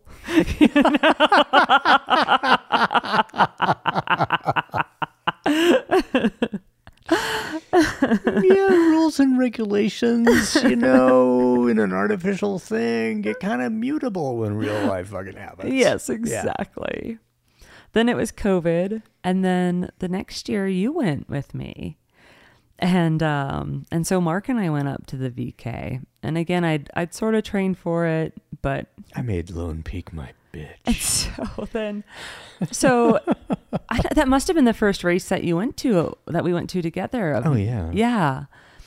And so, so Mark, um, has lived his life, um, hard and beautifully. And so his, uh, his, his body holds a lot of that. And so at, at September 2021, uh, his ankle was in a lot of pain. Uh, but the lift was not working, and so Mark decided to do the VK ahead of me um, with with his camera bag, and so um, I mean, I left the water bottle in the truck because that was too heavy. and so he brought multiple cameras, and he also had a, a jar of Travis's ashes, and so there was no way that Mark wasn't going to go to the top of Lone Peak. So Mark takes off ahead of me and uh, and hikes up the mountain, and and we thought at that point that the ankle was the biggest issue because it was so much pain and and and Mark shredded the last bit of his hip uh in in the ascent of of that mountain. But he made it to the top took beautiful pictures along the way too. And you know I think because I want to be the person that I think that Mark sees me as uh I was carrying weight uh, that day as well. And and also I just I had been in fight or flight for a couple of years at that point and and worked uh So if you're let's just Yeah. um, so I don't start crying. Um, so fight or flight, that's like a really sort of strong and consistent. I mean, unresolved stress, unresolved Yeah. sort of conflict is is has has a really huge cost. And so if you're in fight or flight for a really long time, you can't really there is no recovery from effort. You could train all you want, but if you are in this emotional condition that doesn't allow a return to homeostasis, quote unquote. That's a great safe word, by the way, because no one can ever say it. Amalgamamalgamalus. See, exactly. And um and so no matter the quality of your training, if you can't manipulate or change your emotional state, then you can never recover from the training and then training is not training. It's just it is just more adding stress on top of stress on top of stress. Oh yeah. And so, whatever my sense of it is, whatever preparation you did, you were super fucking fit Yeah. for that race, but but not prepared for the day. I wasn't prepared. And you know, and I'd gotten guess away with bit- so much, right? And I say that That's with a such curse of being so physically gifted sometimes. well, and I say that with compassion to myself because I just did what had to be done for so long and my body arrived in a way that I could just keep doing it. And I could keep doing these extraordinary things without sleeping and without eating. And with and then when I started eating without eating well. And I just got away with it for so long. And then that day arrived and I was so utterly annihilated. Like I wasn't just tired. I was like soul ti like I had nothing inside of me. And I hadn't experienced that sort of deep fatigue ever in my life. Because I had been exhausted for so long, but I could still arrive and do what had to be done. And I, I had never arrived at a day and not been able to do what needed to be done. Grant, I still got to the top of the mountain, but uh, it took me a while. yeah, it took you a little longer than you wanted. Yes. Quote, air Yeah. quotes. Yeah. But just think about like I mean, and I know that you don't that, that you have a full appreciation of the day. Oh, and everything time. that went into the day. And I look back at it and not knowing by the time you got, you know, when you got to the top and when we spread some of Travis's ashes, Yeah. you know, into the wind, Yeah. you know, hopefully it didn't blow over onto the Yellowstone Club. And if they did, I hope some people got, you know, a little bit of it in their little tasty little mouths. Um, but that and the, you know, the walk down and the conversation that we had with Oh. Wolfe and Luke and Yeah. like, eh, you know, on the way down, I just look at that as, you know, I see the whole of it. Yeah. Whereas it would be easy to focus on the result and what the little clock said crossing the line. And I know that you don't do that, but I know that that is like, you know, it's a fucking thing. And then we do that. I And think we- that's great And we tie our self worth to the fucking number on that little digital clock and Yeah. and our expectations of other people's expectations of us Yeah. and and and and that uh, you know that that kind of thing just prevents us at some point from appreciating the whole Well, and I think that that's those are perfect words because you know as soon as I picked not just the VK but when I picked the 50/50 um somehow we tumbled in our own way into a coaching relationship. And by that I mean the only way that I could be coached which would be a pure collaboration or just a discussion and not um, somebody just telling me what to do, which just would never it would never fit in my life. so if i sent you an excel spreadsheet I would just vomit on the computer. that's cool that's cool it's visceral It's it's just not me. And now you know I've done it for other people, and and that's because that's what has. but you've worked never in- sent somebody a fucking you've never like based some built someone's training on on like oh, this uh, like uh, great. fucking- no, it's a it's a conversation back and forth. Yes, Yes. yeah, and that's the and yeah, Yes. there and the, Yeah. and there's the difference. Yeah. it's not just And so, and I, and we'll talk about the VK this year, but at some point, I just started like looking at different things and I ended up finding Hey, what happened to the what happened to the VK? Come on, Okay. let's talk about. It. Let's finish it because that that it's it's part of getting to the thing that then is a different thing. The VK But- this year was awesome.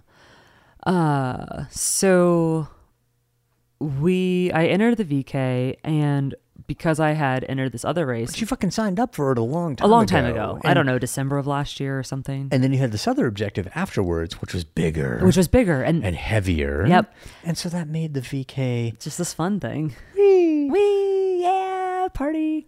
And so which is why you got fourth. no, it's not. It's why I got fourth. No, it is why because you didn't. You just let the this other person right near the end go by because you couldn't believe you were in third. Exactly. And you were just like, "Hey, yeah, go ahead, have, Have a- fun, have a great yeah, day." rock on." So And you could have, at third, if I was a different person on that day, ex- well, yeah. And if if one, two, three, four, five, whatever mattered, yeah, exactly. you know, what I mean? yeah. And it always in it always matters after the fact. We're like, "Whoa!" I was like? "What?" thinking, what? So- Which is a really fucking wild thing. I think about these sort of, and I'm not gonna, I'll say artificial, but and I don't mean it in a derogatory way. I mean organized sort of sporting events.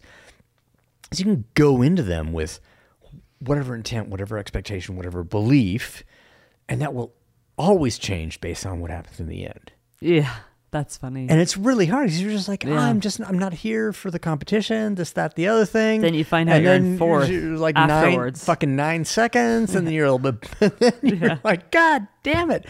When you specifically stated in your own mind oh yeah, beforehand that the final result as far as placement among other human beings Wasn't it? mattered yeah, um, it like like you said, oh, it doesn't matter because I'm here for this experience, and this is part of the process to get to this other thing.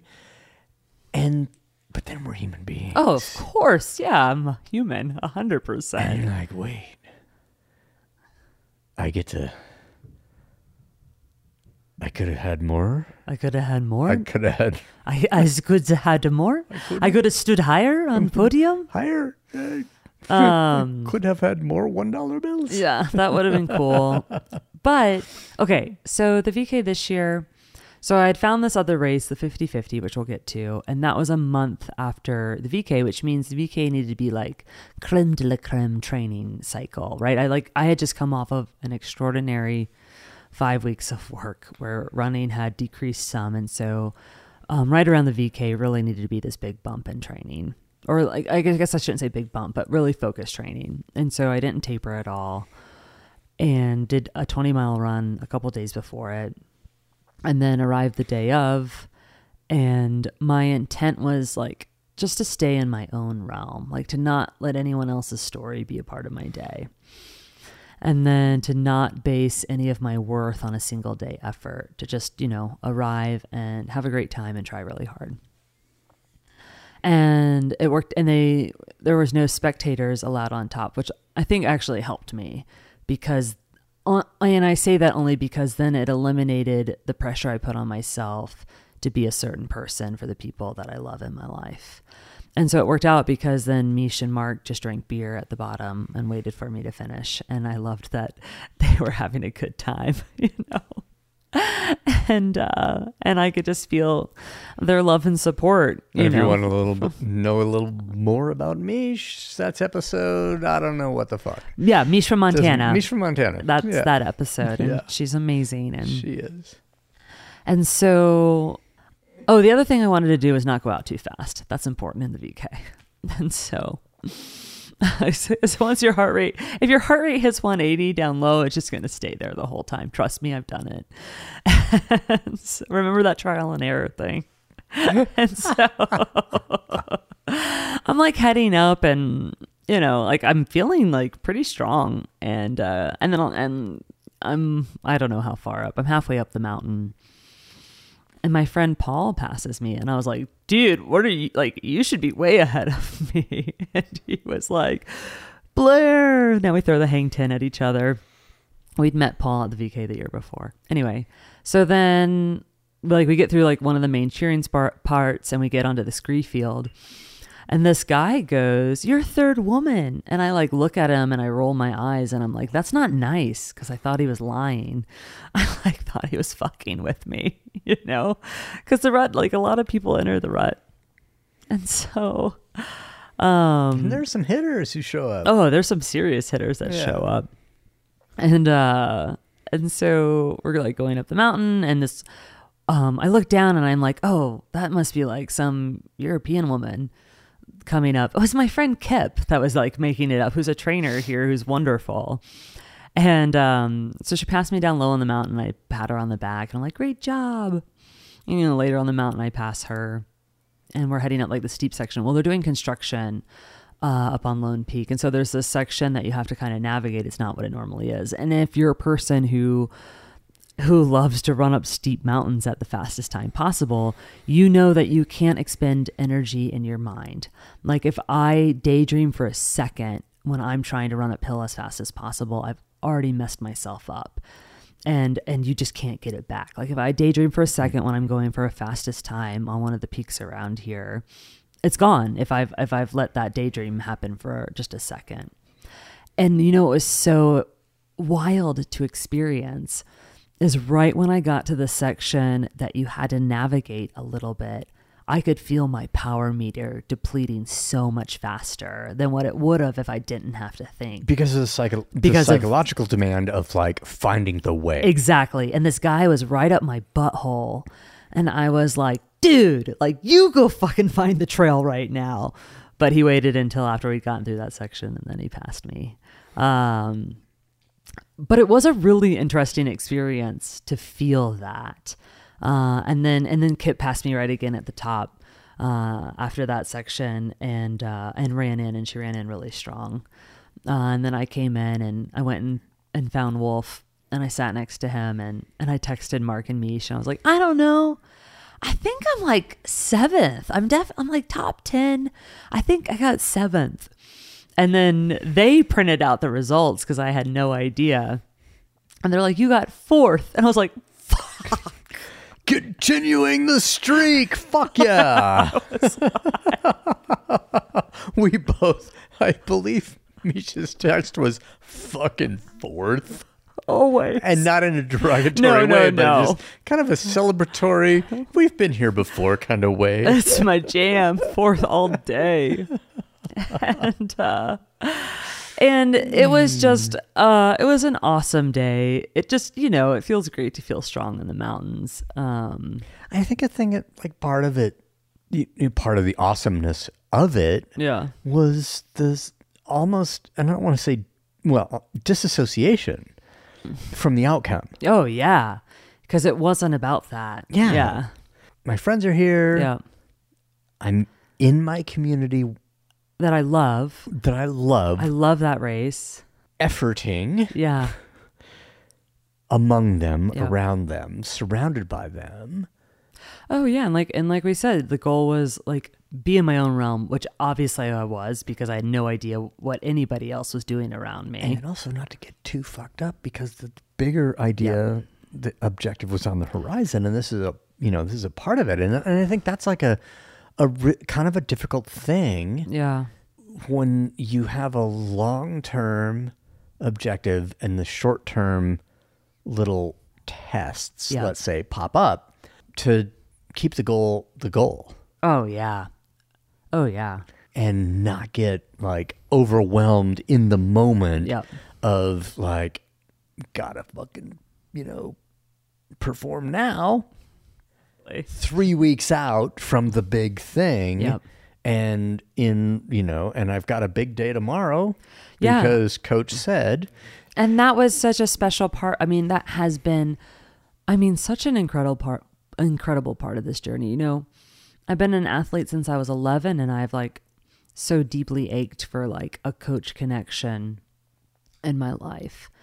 And unfortunately, I've been able to be that in a number of people's lives in their own running, but I haven't had that within my own. And uh, and a lot of my coaches I fought in my life, and they they fought back. They fought back, and they were real negative. and um, and that was a part of my journey, and and so I've coached myself for a long time, and in this journey, if there's anybody that I'm going to uh, uh, trust, it's Mark because well, But you coached yourself yeah, on this same on this journey. but yes, t- it was a collaboration. You coached yourself.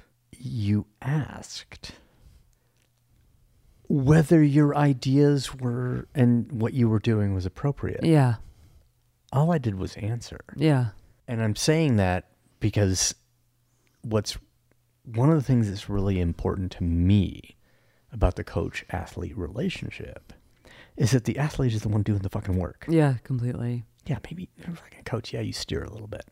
But what makes me fucking sick is later after the fact Yeah, where the coach stands up and like says, I did that. yeah, Like, no, dude, you were at the bottom drinking beer with her friend. you didn't do that.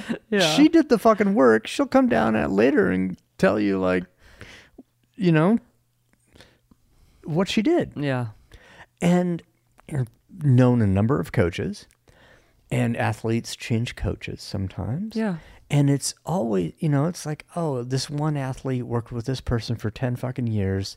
They and and that and that person developed them. yeah, That person helped them develop, helped them grow, helped them find their way in the sport. Year 11, the athlete's like, I got an opportunity and I end up with a different coach. They do well.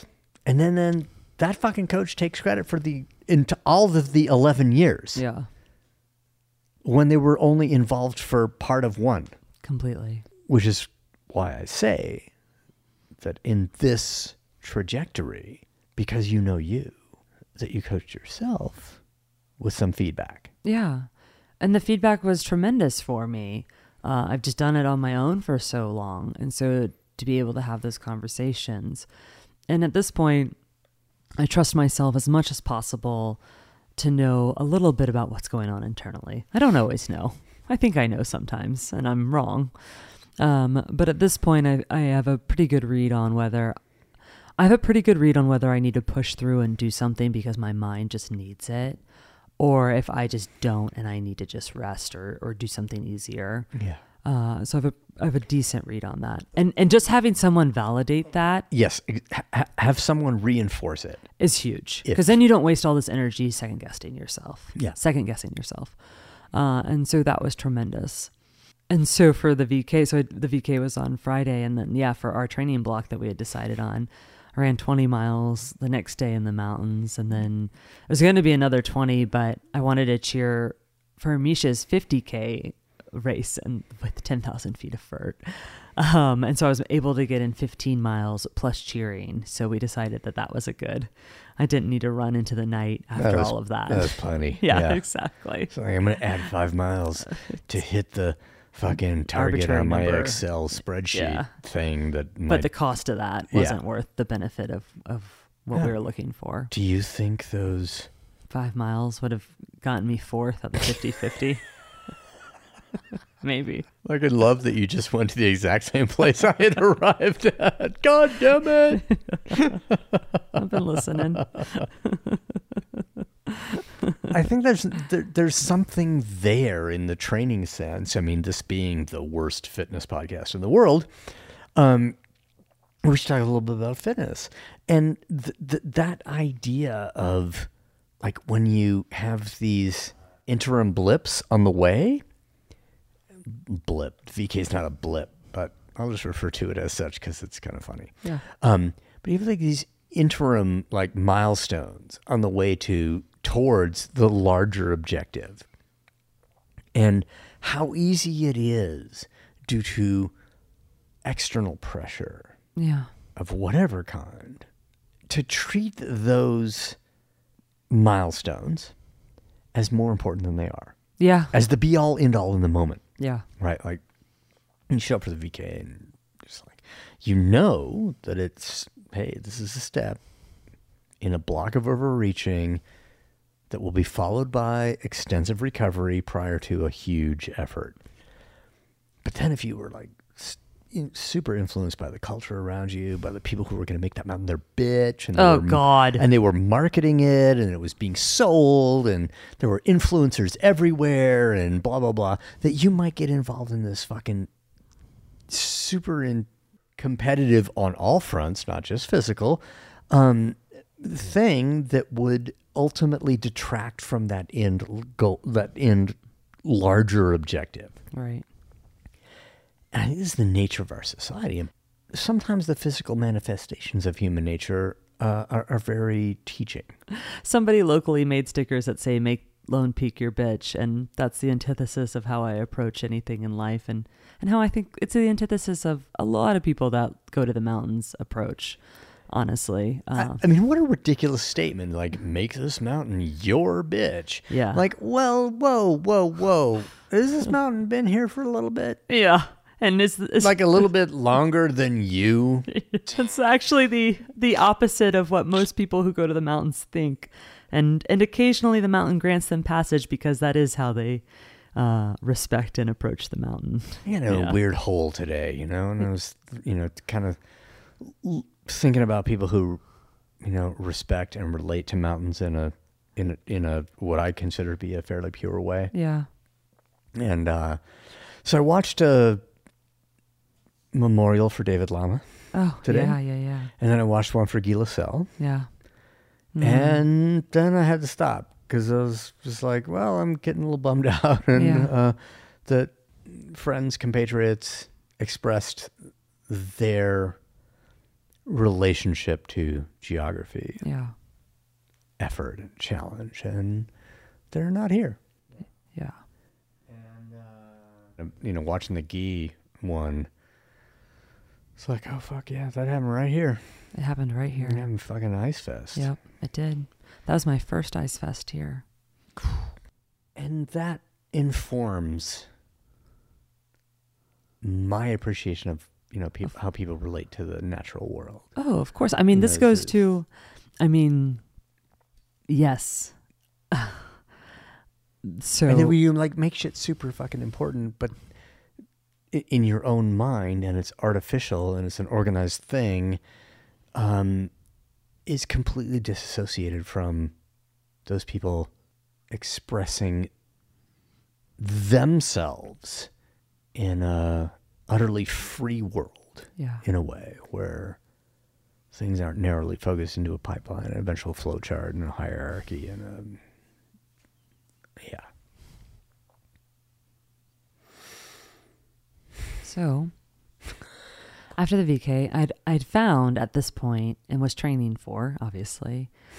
but I needed something creative and I'm not so for me to like run a race, it has to either be like a really beautiful course or challenging course or tons of vert or just something different or fun than I'm I'm at this point in my life I'm not the personality that's gonna pick a road race just to try and get a certain time. It's just not my personality type. And I want to go to these different places or have these different experiences. And um, I had found this race that involved doing two back to back 50Ks in the mountains. So it was a 50K Saturday and a 50K Sunday. Well, one of them was fifty-two or three or five or whatever. So the total, it comes to like 64 miles and 11,000 feet of vert. And I was like, yeah, that sounds interesting. Like it was like such an interesting thing because it's not 100K. I mean, it is, but it's not all at once. And so that adds this dynamic to it. And not only that, not everyone is running both of the races. There's individuals that are running the single races. So some people are just running Saturday and some people are just running and Sunday. if you're just running one of the days, you're could- going out fucking hot. Exactly. And you don't necessarily, I mean, like people are wearing certain numbers, but you can't tell, like, from, you know, Well, it also is irrelevant. It's on irrelevant. on the, on the day. but it's so it just like, but it just added to this, like, really interesting equation to get to experience. And so I loved the idea of having to do two big back to back efforts and preparing my body uh, for that experience. And and so in training we would do back to back efforts, um, which I ended up really loving. And then And then one of the things that I really loved about the idea of two back to back 50Ks is, you know, to, to do a 50K, you need to take some care of yourself, but you can get away with a lot, you know, like, and, and I think about that from like an endurance aspect, right? So, like, if the farthest thing you've run is a 5K or 10K, a 50K sounds tremendous. But if you build up to it over time and then you arrive at 50K, I mean, you can get away. I mean, you could not eat during a 50K and you could still do it well. Yeah. You know, you Yes. can. Yeah. Uh, so it, it, it's you can get away with a lot in a single 50k, but two back-to-back efforts and to not utterly destroy yourself in the process, you need to really take care of yourself. Two back to back efforts like that and then go to work. and then go to work. Yeah, exactly. Which was always a part of it because I had ag- agreed and and and offered the days up. Uh, they were my last choice days, but I'd still offered them up uh, for a big shoot, and so that those were the days that worked for everybody else. Since I s- so I adjusted my preparation and schedule to be able to do that. Yeah. And so I just loved I just loved the idea of it and, and and navigating that. And and so one of the things that I'm working on in my own life is is is uh, not always being a chaos tornado. Uh, I'm really good at moving really quickly and getting a lot of things done. And in that process, I can occasionally be destructive. And so, what I'm attempting to do is slow down a little bit and incorporate some meticulousness and slowing down to be fast. And so, this is something I'm working on, uh, and something that I think I navigated well uh, for the 50ks and then and then the photo shoot. And um, and so they were in. Uh, I don't want to pronounce it because I'm not good at pronunciation. I mean, Buena Vista Yeah. is the part of Colorado, the Yep. Arkansas River Valley. Yep. The 14ers, the collegiate peaks Yep. around that zone. So you have Yep. um, Princeton. Uh, there's some other. There's some other ones. Yale. Yale, some Harvard. shit. I, I don't don't know. know. It seems who Yeah. named those. Yeah. So Bunch I of don't- wasps. I don't think it was the natives there. You know. And so for the 50Ks, you know, for you're on one side of the valley for one day, on one side of the river, and then you're on the other side for the other day. And if I were to ever pick a single 50K race, I would never pick Saturday. I, you know, like I call it douche grade. Uh, and I mean that so kindly. It's just like it's runnable, but it's annoying. Douche is never. Well, I guess it's you know if it's I meant to the race organizers. Like Yeah, they uh, did a phenomenal job. yeah, Uh, but it's just not a race course that I would pick because it's just not. it's a fucking mountain bike course. It's a mountain bike course. Yeah, exactly. runners on. and so it's like up and down. It's still like 4,300 feet of vert, um, but it's kind of sneaky vert. It's not like anything. Uh, it's no long uphills, which is like my jam. Uh, but Which turned out To be- in your favor the next day because it's 11 fucking miles uphill. of uphill. And I loved how they partnered these two incredibly different races together. So even though Saturday wasn't like my strengths or my jam, uh, I was really grateful for that experience. Granted, my body was like, I took great care of myself, but my body was still sore from it because we don't have any trails like that here that I can train on. The trails in Montana, like I remember the first time I ran on a trail in Salt Lake City, and I was like, "Oh my god, you guys do switchbacks?" you know, It ain't straight up. it's not straight up the mountain, which is how Monta- Montana's trails are straight up the mountain. You run the ridge and then you come back down. That's just that's how the trails go. Mark's always like, "Is there like some rolling trail that you could do around here?" And I'm like, Trying to think of like moderate training days. Exactly. Like, no, man, we got a we got flat, "We got flat in the valley or straight up the and then mountain." we got the other thing. yeah, exactly. And so, yeah, Saturday was all rollers.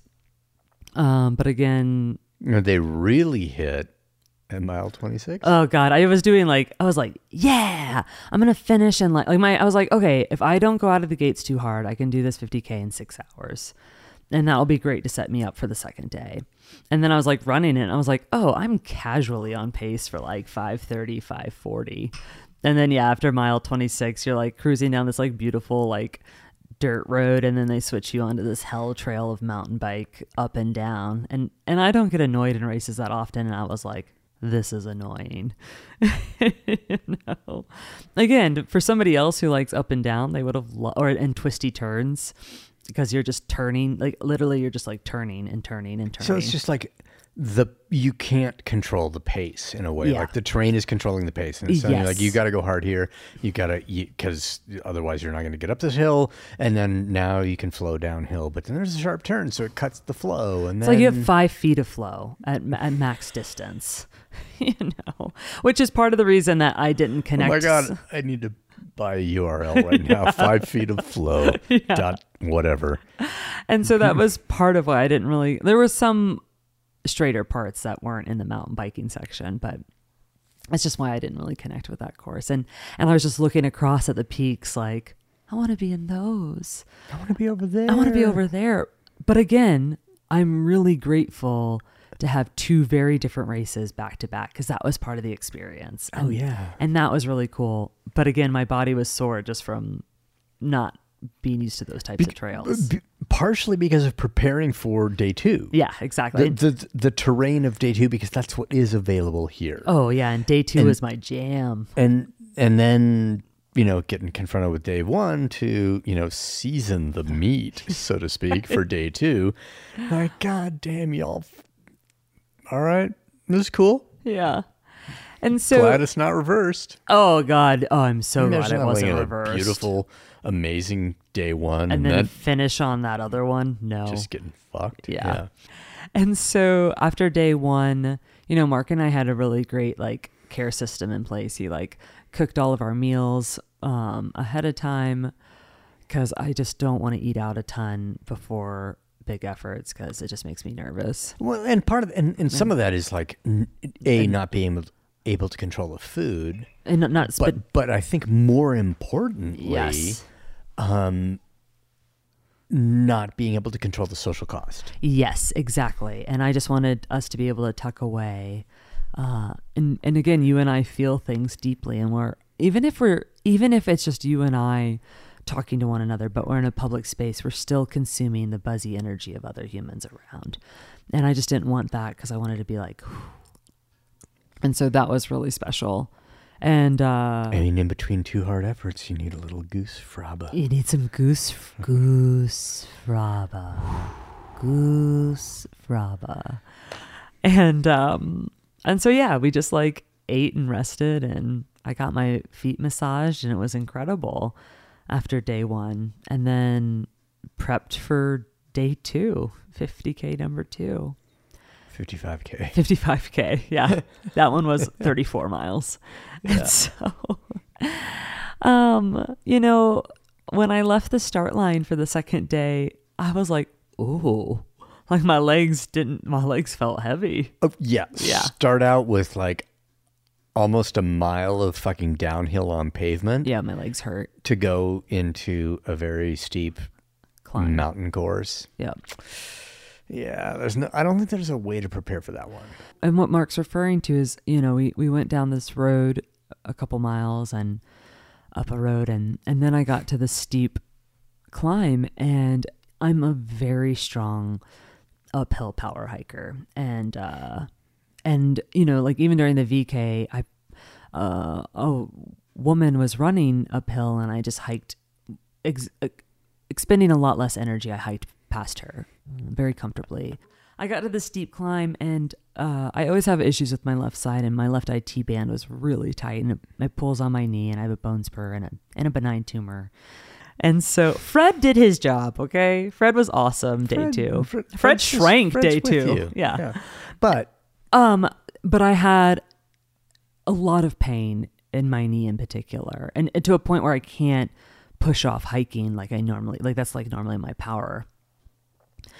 And but again, having crewed so many hundred mile races in my life, I also knew that when you're running a really long race, that things can hurt really bad and they can go away, and it might take some time. Granted, I never want to do irreparable damage to my body, but I was like, I think if I give this time, it might work itself out, although it hurts really bad. And you know, over the next several miles, um, something shifted. It, it warmed up enough, and that pain went away. Granted, I still, you know, What a wild thing to manipulate that psychology, you know, to Yep. uh, uh, just hold Yep. that idea. And I don't want to say manipulate like you're puppet mastering, but just accept it, psychologically accept that this isn't ideal now. Yep. But I know that it is possible. It's not guaranteed Yeah. that it'll change, but it's possible. And I should just keep moving. Yeah. I just keep pushing. And I don't want to say push isn't in the sense of overpower. No, But exactly. just like keep, you know, like fucking hold this Yeah. pain yep. because that's part of all of this. Oh, yes. It's it's teaching. It can be a barrier. It can be a thing where people experience it and they're like, ah, I don't want that. Yeah. Like not because they because they're not recognizing what might become accessible by embracing and moving through it. Oh yeah. I mean, it's a couple things, and it, it's it's that. It's like, um, w- well, I wanted to do this journey. Did I think it was going to be easy? You know, like that wasn't part of what I wanted out of this journey. And It's like part of the attraction of the journey is that it won't be easy. and that and that maybe I can't do it, right? Like, and so when you and I talk about, so a- after the 50-50, you know, not immediately after, I, I gave it some time. But I just said to Mark, like, I really hope my body lets me do a hundred mile race because I understand the cost of this pounding and what it does to my body. And and it's and it's delicate. These human soul pods that we're in are delicate things and and the repetitive movement of running can it can beat you up in, in different instances. Uh, I also know that if we can approach it by listening deeply, it can help us along that journey. And so for me, experiencing this pain, I was like, okay, I'm going to listen.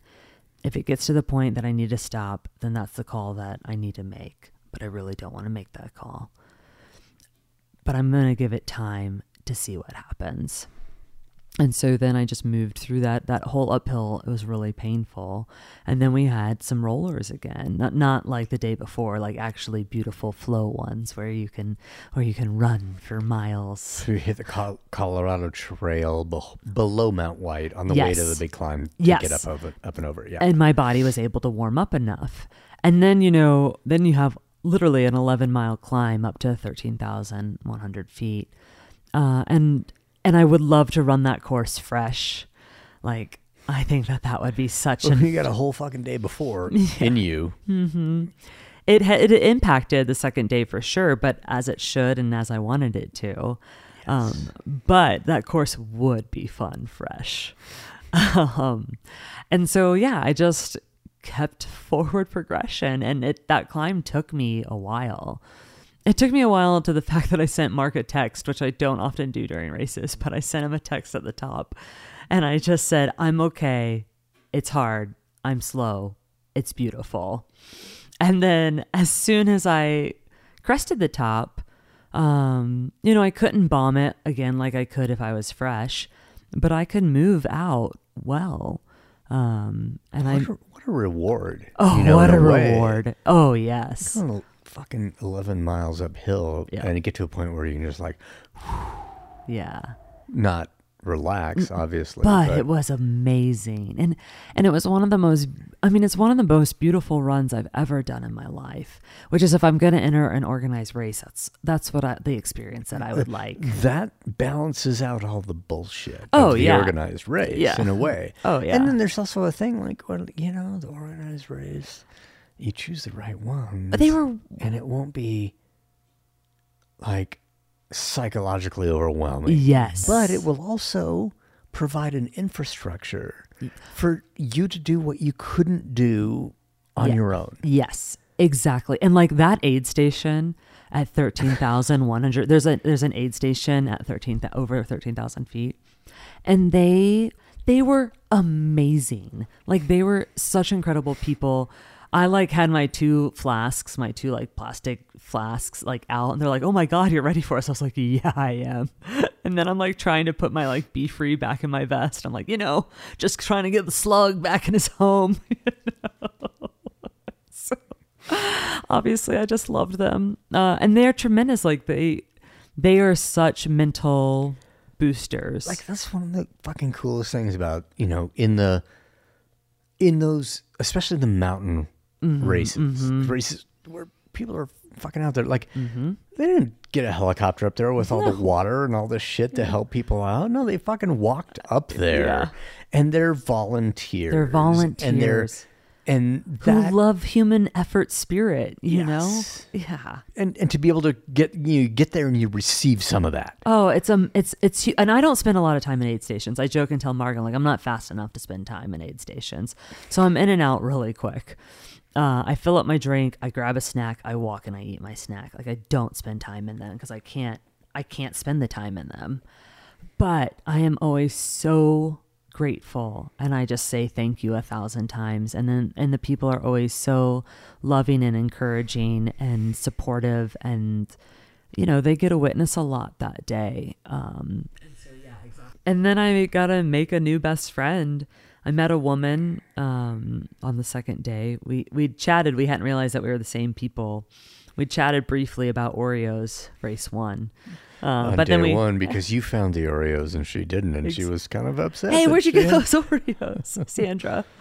and um, you know, I had a really, I, I'm particular about who I'll share time with out there. But again, you just know, like you just feel people. You feel the energy. You feel the energy. And I just like loved and connected with her right away. And we chatted a decent amount from that aid station to the next one. So that's seven miles. Uh, and those were just like magical miles that we got to share together. And, and she, she's like, I'm not even thinking about this as a race. You know, she's like, I'm just out here with my friend and I'm really enjoying this day. I was like, me too. Like, this is awesome. kind of different, you know, from someone who treats an event like that, uh, you know, for commercial purposes. Oh, big time. Yeah. And we're putting our energy into everything we do.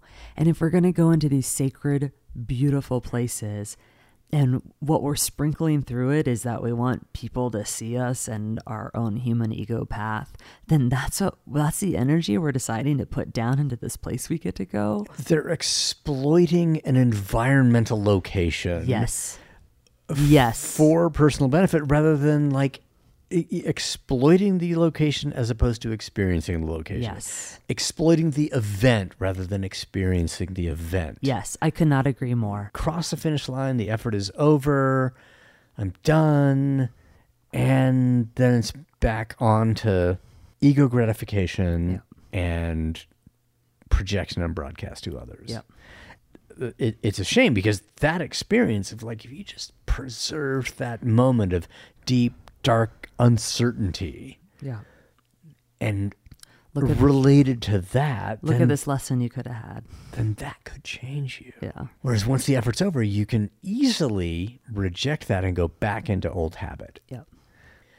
Not to denigrate the intensity and the requirement of that effort, Of course. but there's a difference between the 48 hour effort and the six hour effort. Oh, yeah. Like the further you go, the more you c- can no longer be Yep. the two hour effort person. Yep. no longer freely associate with the ideas of ego and overcoming. Yep. You get to 24 hours nonstop, you start thinking about being tolerated. There are mortality issues. Yeah. There are potentially permanent consequences. Yeah. Decisions that you made and actions that you took. Yeah. It's just not there. Well, and it, it and it's also not only is it the time that you're talking about, it's also are you doing your effort completely self-supported or are you in an organized event where you're being supported by others? Yeah. Uh, and if you can't be humble about the fact that other people are supporting you on this process, uh, uh, that's a part of that um, experience as well. Yes. Yeah. You can't shout so loudly about yourself Yeah. without recognizing and thanking the people that allowed you to. the people that were out there working aid stations or marking the course or i mean you also have to thank the person that came up with the idea and put it all together because Oh, you didn't you didn't come up with this idea. Yeah. You signed up for it and somebody did the labor and work of the creative process of coming up with it. Yeah. And that uh And you were just there to take advantage and yes. for your own Exactly. influential opportunity. yes. That that whole experience of of that of that race was incredible for me. Oh, it was amazing. It was witnessing you be you and witnessing sort of the outcome of some of a of a journey that we took to I'll say together. Yeah. I didn't do the work. So uh, I'm not like it's not equal on this journey. But to get to that point and to you know f- navigate our way of relating to this challenge and executing this challenge was all the shit that's around it and then to be there and see other people see you know the winner casually just do it Yeah. on one end of the spectrum Yeah. other people who by the time we left hadn't even you know we're driving down they're still running up the fucking road Oh, you know yeah. like those people are out there dying Yeah. for something that they really wanted to do And and they're still putting one foot in front of the other. and they're still putting one foot in the front and and it and then by that time of the day it's so fucking hot and it's like it's worse oh, Yeah. Oh yeah. it's like and i'm Oh, not gonna say they made it harder for themselves because they didn't didn't make they're just doing yeah. And they're on their part of the journey of it.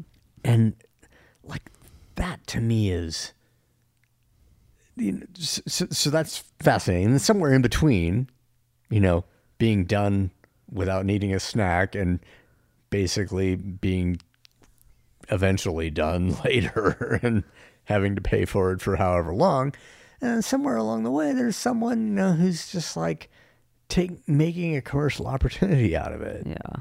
seeing those like if we just say that Yeah. those three different experiences Yeah. they're all human experiences They are. they're all happening we're all you know we can see them sometimes maybe we can understand them sometimes maybe not i don't know human effort is and and how people in, relate intellectually to that effort is fucking fascinating Oh, it's so fascinating. Is that person who's still running up the fucking road, mm-hmm. trying to get to the finish line before the cutoff time as we are driving down. Yeah. That person chose to do something that could fucking break them. And if mm-hmm. something can break you, it can transform you. Yeah. And if you're willing to give all of your effort to something that could break, therefore transform you, there that that could change you irrevocably for the rest of your fucking life. Yeah. That is so much.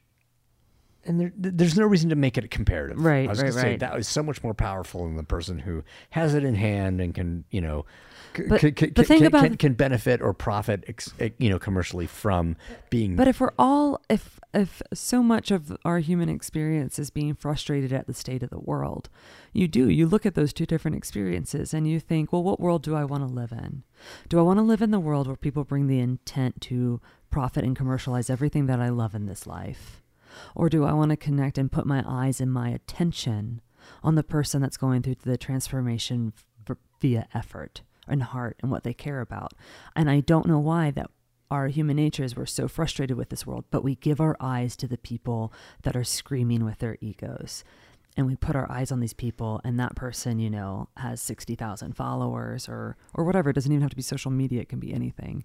And then, you know, and then I meet Sandra, uh, who is this incredible person who has done incredible efforts and is raising a beautiful family and is there with reverence to be there and and to connect with other human spirits and not just shout about herself and but also to find her own self-understanding and, and, and support herself along this journey you know and and she has 150 you know like like and then to keep, and then also for her to like keep going back to the well because she was at, you know, UTMB. She Yep. was at Hardrock. Yeah, right? she did Hardrock this year. did Hardrock.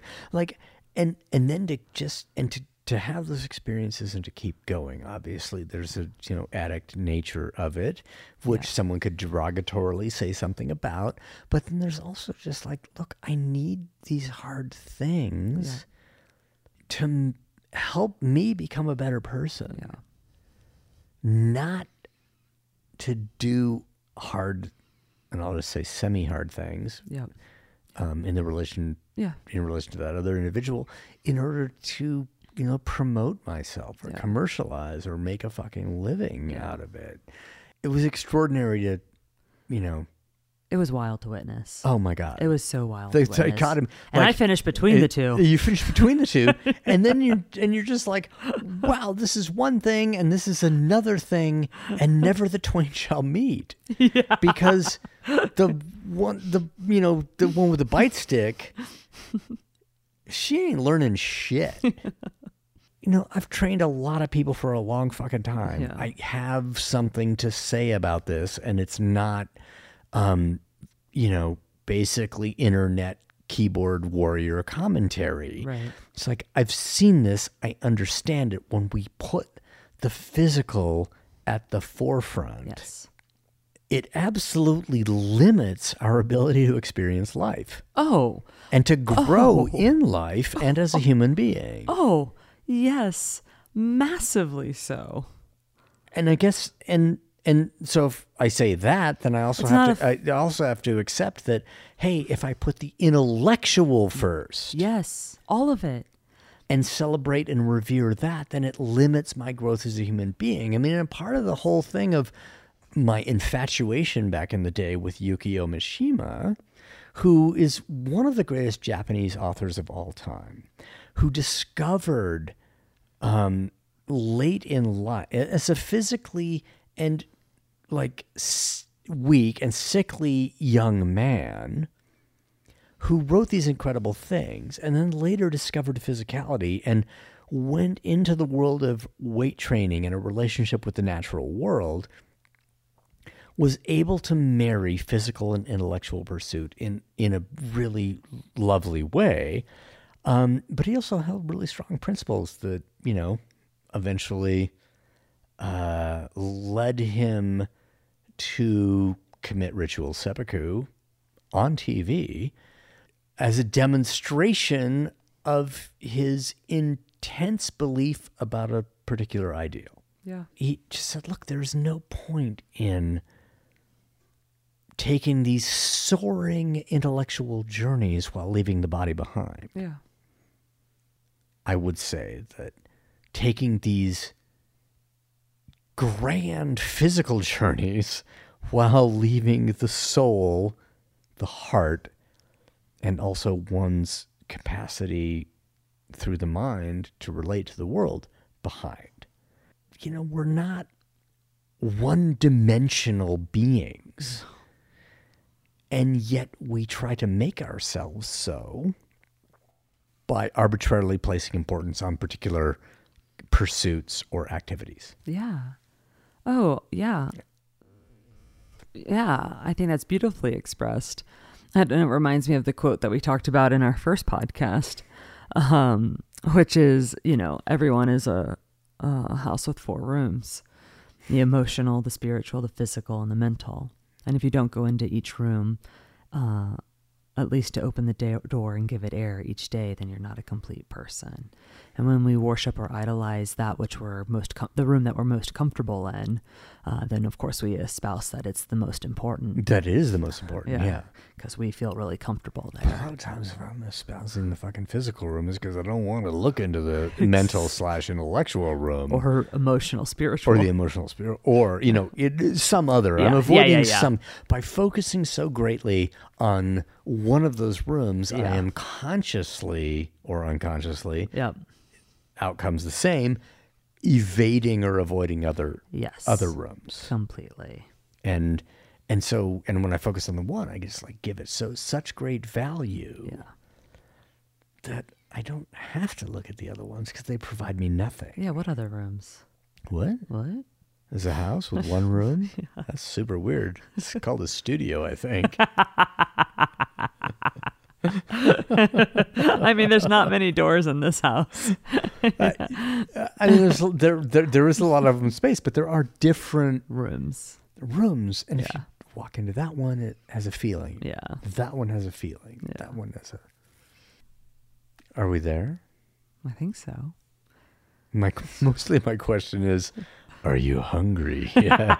because dinner's in that room over there. I might be. which between us and that there's no door, but it's also a very separate space. Different. Um, I think that all I have left to say really is that it was a really special journey for this year, and I'm really grateful for it. Um, I'm and and each of those rooms, I'm really grateful for how we navigated it. And then after the 50Ks, we had one rest day, Monday. And then we drove back 13 hours on Tuesday. I got on a flight Wednesday morning at 6 a.m. We arrived home at seven. p.m. I dropped you off at the airport at five. at 5 a.m. Yeah. Yeah. So that's ten. Was that ten? You were home ten hours. For a really big shoot. Um, and, and I just have to say that, like the whole of it, yeah. of recognizing, and then you know, like part of the thesis for me in the mountains, and then eventually in any sport that happened down here afterwards, and you know, part of the the, the nonprofit, if you will, thesis, part of the thesis that we're trying to live and share with others is to, you know, sort of control the things that you can control Yes. and then and and that le- and if you can do that then that leaves you free to address the things that you can Yep. and i think that like going into that race you know like this this idea of it's not showing up in the start line with the right shoes No. of planning the journey to the event planning the nutrition along the way and ta ta keeping control of that. And yeah, I, I, I cooked a lot of stuff beforehand because I knew that we're going to be in a hotel and then, you know, it's going to take two days to drive to this, to the event. And we're going to be in a, you know, fucking small town, Wyoming somewhere where maybe we can't control the food, but you don't want to get sick. Yeah. We've done all this preparation. So fucking control that part. Yep. So we make the food, we take the food with us, we, you know, we prepare the food in the hotel room and then we get there and then, you know, Got the we, best Airbnb on the earth. Oh well, absolutely. The courtyard casitas. Shh, shh. Oh, sorry. In a town somewhere in Arizona, I don't know. um, anyway, but then to arrive at a place and just like keep, you know, you keep control of the things that you that you can, and just and And then you're okay with what you can't. and then you're okay with what you can't, but you're also because that leaves you the freedom to be okay. Yes. With the things that you Yes. can't. Because you took care of all these things. You don't have to think of they're not in your head nagging at you like I should have done. I should have eh, eh, I'm puking because I ate some fucking bad food or you know, whatever. Um We were so meticulous, but not. I don't know the right word. We were- but, yeah. but not constrained. yes. That we, we were meticulous but not constrained. Yeah. It's like this is leading all of these Well, when influential th- all of these things that we do right now where we try to retain strict control lead us to freedom mm-hmm. like you can't run this race without being free yeah. and so we need to like control behavior to the extent that we can control our experience to the extent we can to arrive at a point where you can just like be the hot air balloon that just poof, Yeah. goes And there's also something like it, like, you know, that meticulous behavior, which I don't incorporate in a lot of my day to day running because Because fuck it, why? exactly. But what I will say is, like, I enjoyed that process for these races and I found comfort in it. And I was meticulous without being a tornado. And also, what I also understood is I could still do all of this stuff and something could still go wrong. Like, this isn't my saving grace. Oh yeah, it's not right? Like this is this isn't the guarantee that days are going to go well. But i can do all of these things. And they are going to help me for better chances of having a really great experience. And that is part of that freeing aspect of of of just arriving. Like i've done all of the prep that i can do. I've set myself up for best success And now I get to go play in the mountains. And I'm like, yeah, I did the prep. I got, I, I arrived in the best possible condition that I could in this time, Yep. in these circumstances. Yep. And then, Now I just got to go run some miles. yeah, yeah. what a gift. Oh, what an amazing gift. Yeah, it was just such an incredible journey. And I, honestly, I can't even think about experiencing this past year without it because it's just been so fun. It's been fun to discuss it with you. It's been special to have, you know, the impetus and excitement to fit training in. You know, there is a, like, here, you know, photography explodes in July and August. And there's times I was just fitting in four mile runs between shoots, between scenes, you know, and, and it's on flat ground, but it's exciting for me to fit in those runs between all of that. And then this just this trip and journey, you know, that's the first trip that we've gotten to take, you know, in almost a year. And so, or less than that, because we went to the tactical games in spring. Um, but it was fun for it to be like our own trip and journey and to share that. Um, and yeah, I mean, my dream vacation when I get around 64 miles still and go on an amazing vacation. I'm happy. I, I can't not laugh about that. My dream vacation. I ran 30 miles and 34 miles and 11,000 feet of vert, and that was my holiday. Not everyone chooses that as their holiday. To be living life, working for yourself, Yeah. back and forth between a couple of different communities and locations and that kind of thing, and and to have that that thing just be constantly there sort of influencing i think it's super powerful and, it- and it demonstrates to me you know or demonstrated to me once again over and over the importance of having some kind of objective Yep. that requires you to be more than you are right now Yep. in the moment of deciding on the objective Yep. Yeah. And working towards that It's- objective, integrating that objective, not only just the you know training and prep for it, but also the relationships that that will help that will allow that objective to become a reality. These are ideas that are so much important than fucking how you look oh, on God, yeah. you know in this broadcast platform it's so these are the th- like you can't do these things without an ultimate level of freedom as a human being mm, I like that. and freedom as a human being individual freedom sits on a foundation of some other stuff Yeah. to be able to do this is an incredible, you know, sort of gift. And it's a gift Big that has time. been given to us by other people in the past Yeah. who've set up the conditions to allow us to pursue our happiness, to Yes. pursue our potentially highest expression of individual self. Yes. And you know, with without that, like if someone said, "Hey, you can't do that because that's bad for you," that's a different world to live in. Yes, it is. You know, because someone's determining that, and just to be able to prepare for it, to have the opportunity to travel oh yeah. to the location where this thing is happening Yeah. to have the sort of a capability of doing it, but then also the freedom to, you know, do it in the way that you want, and and then to you know integrate that into a life of self employment where you also decide what you want. Uh, it's a pretty damn good thing, It was a really great thing. and this is not exactly the conversation I thought we were going to have. No, same. same. yeah. because I really wanted to talk about the power of a moment that you know happened where you were listening to a 16 horsepower song Yeah. which is a co- which is a song called nobody except you or nobody po- apostrophe except you.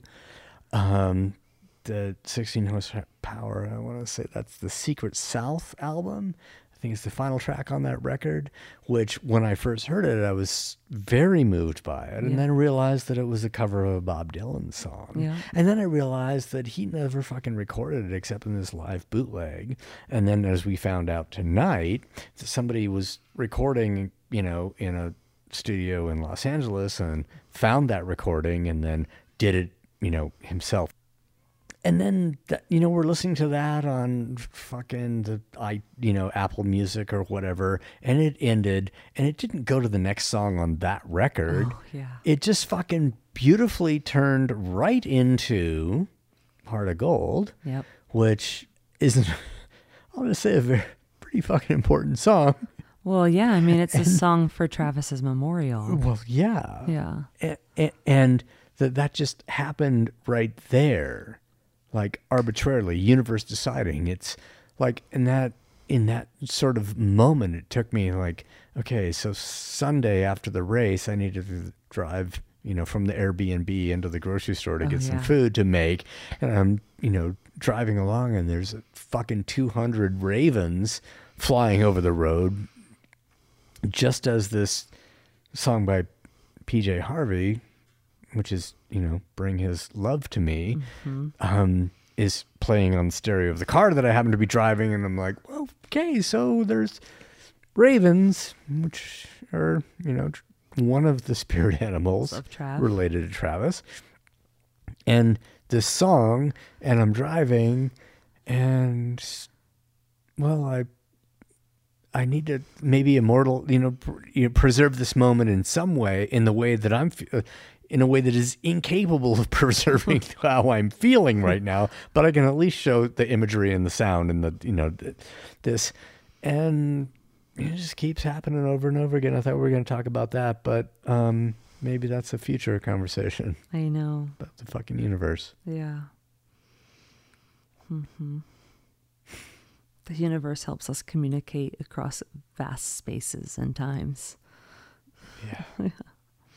and sometimes the universe communicates itself Mm-hmm. to us against our will. Oh, all the time. Yeah.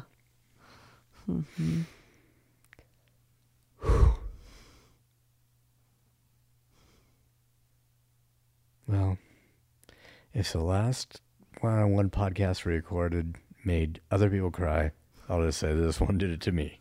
Oh, yeah. It's a special life. Yeah. hmm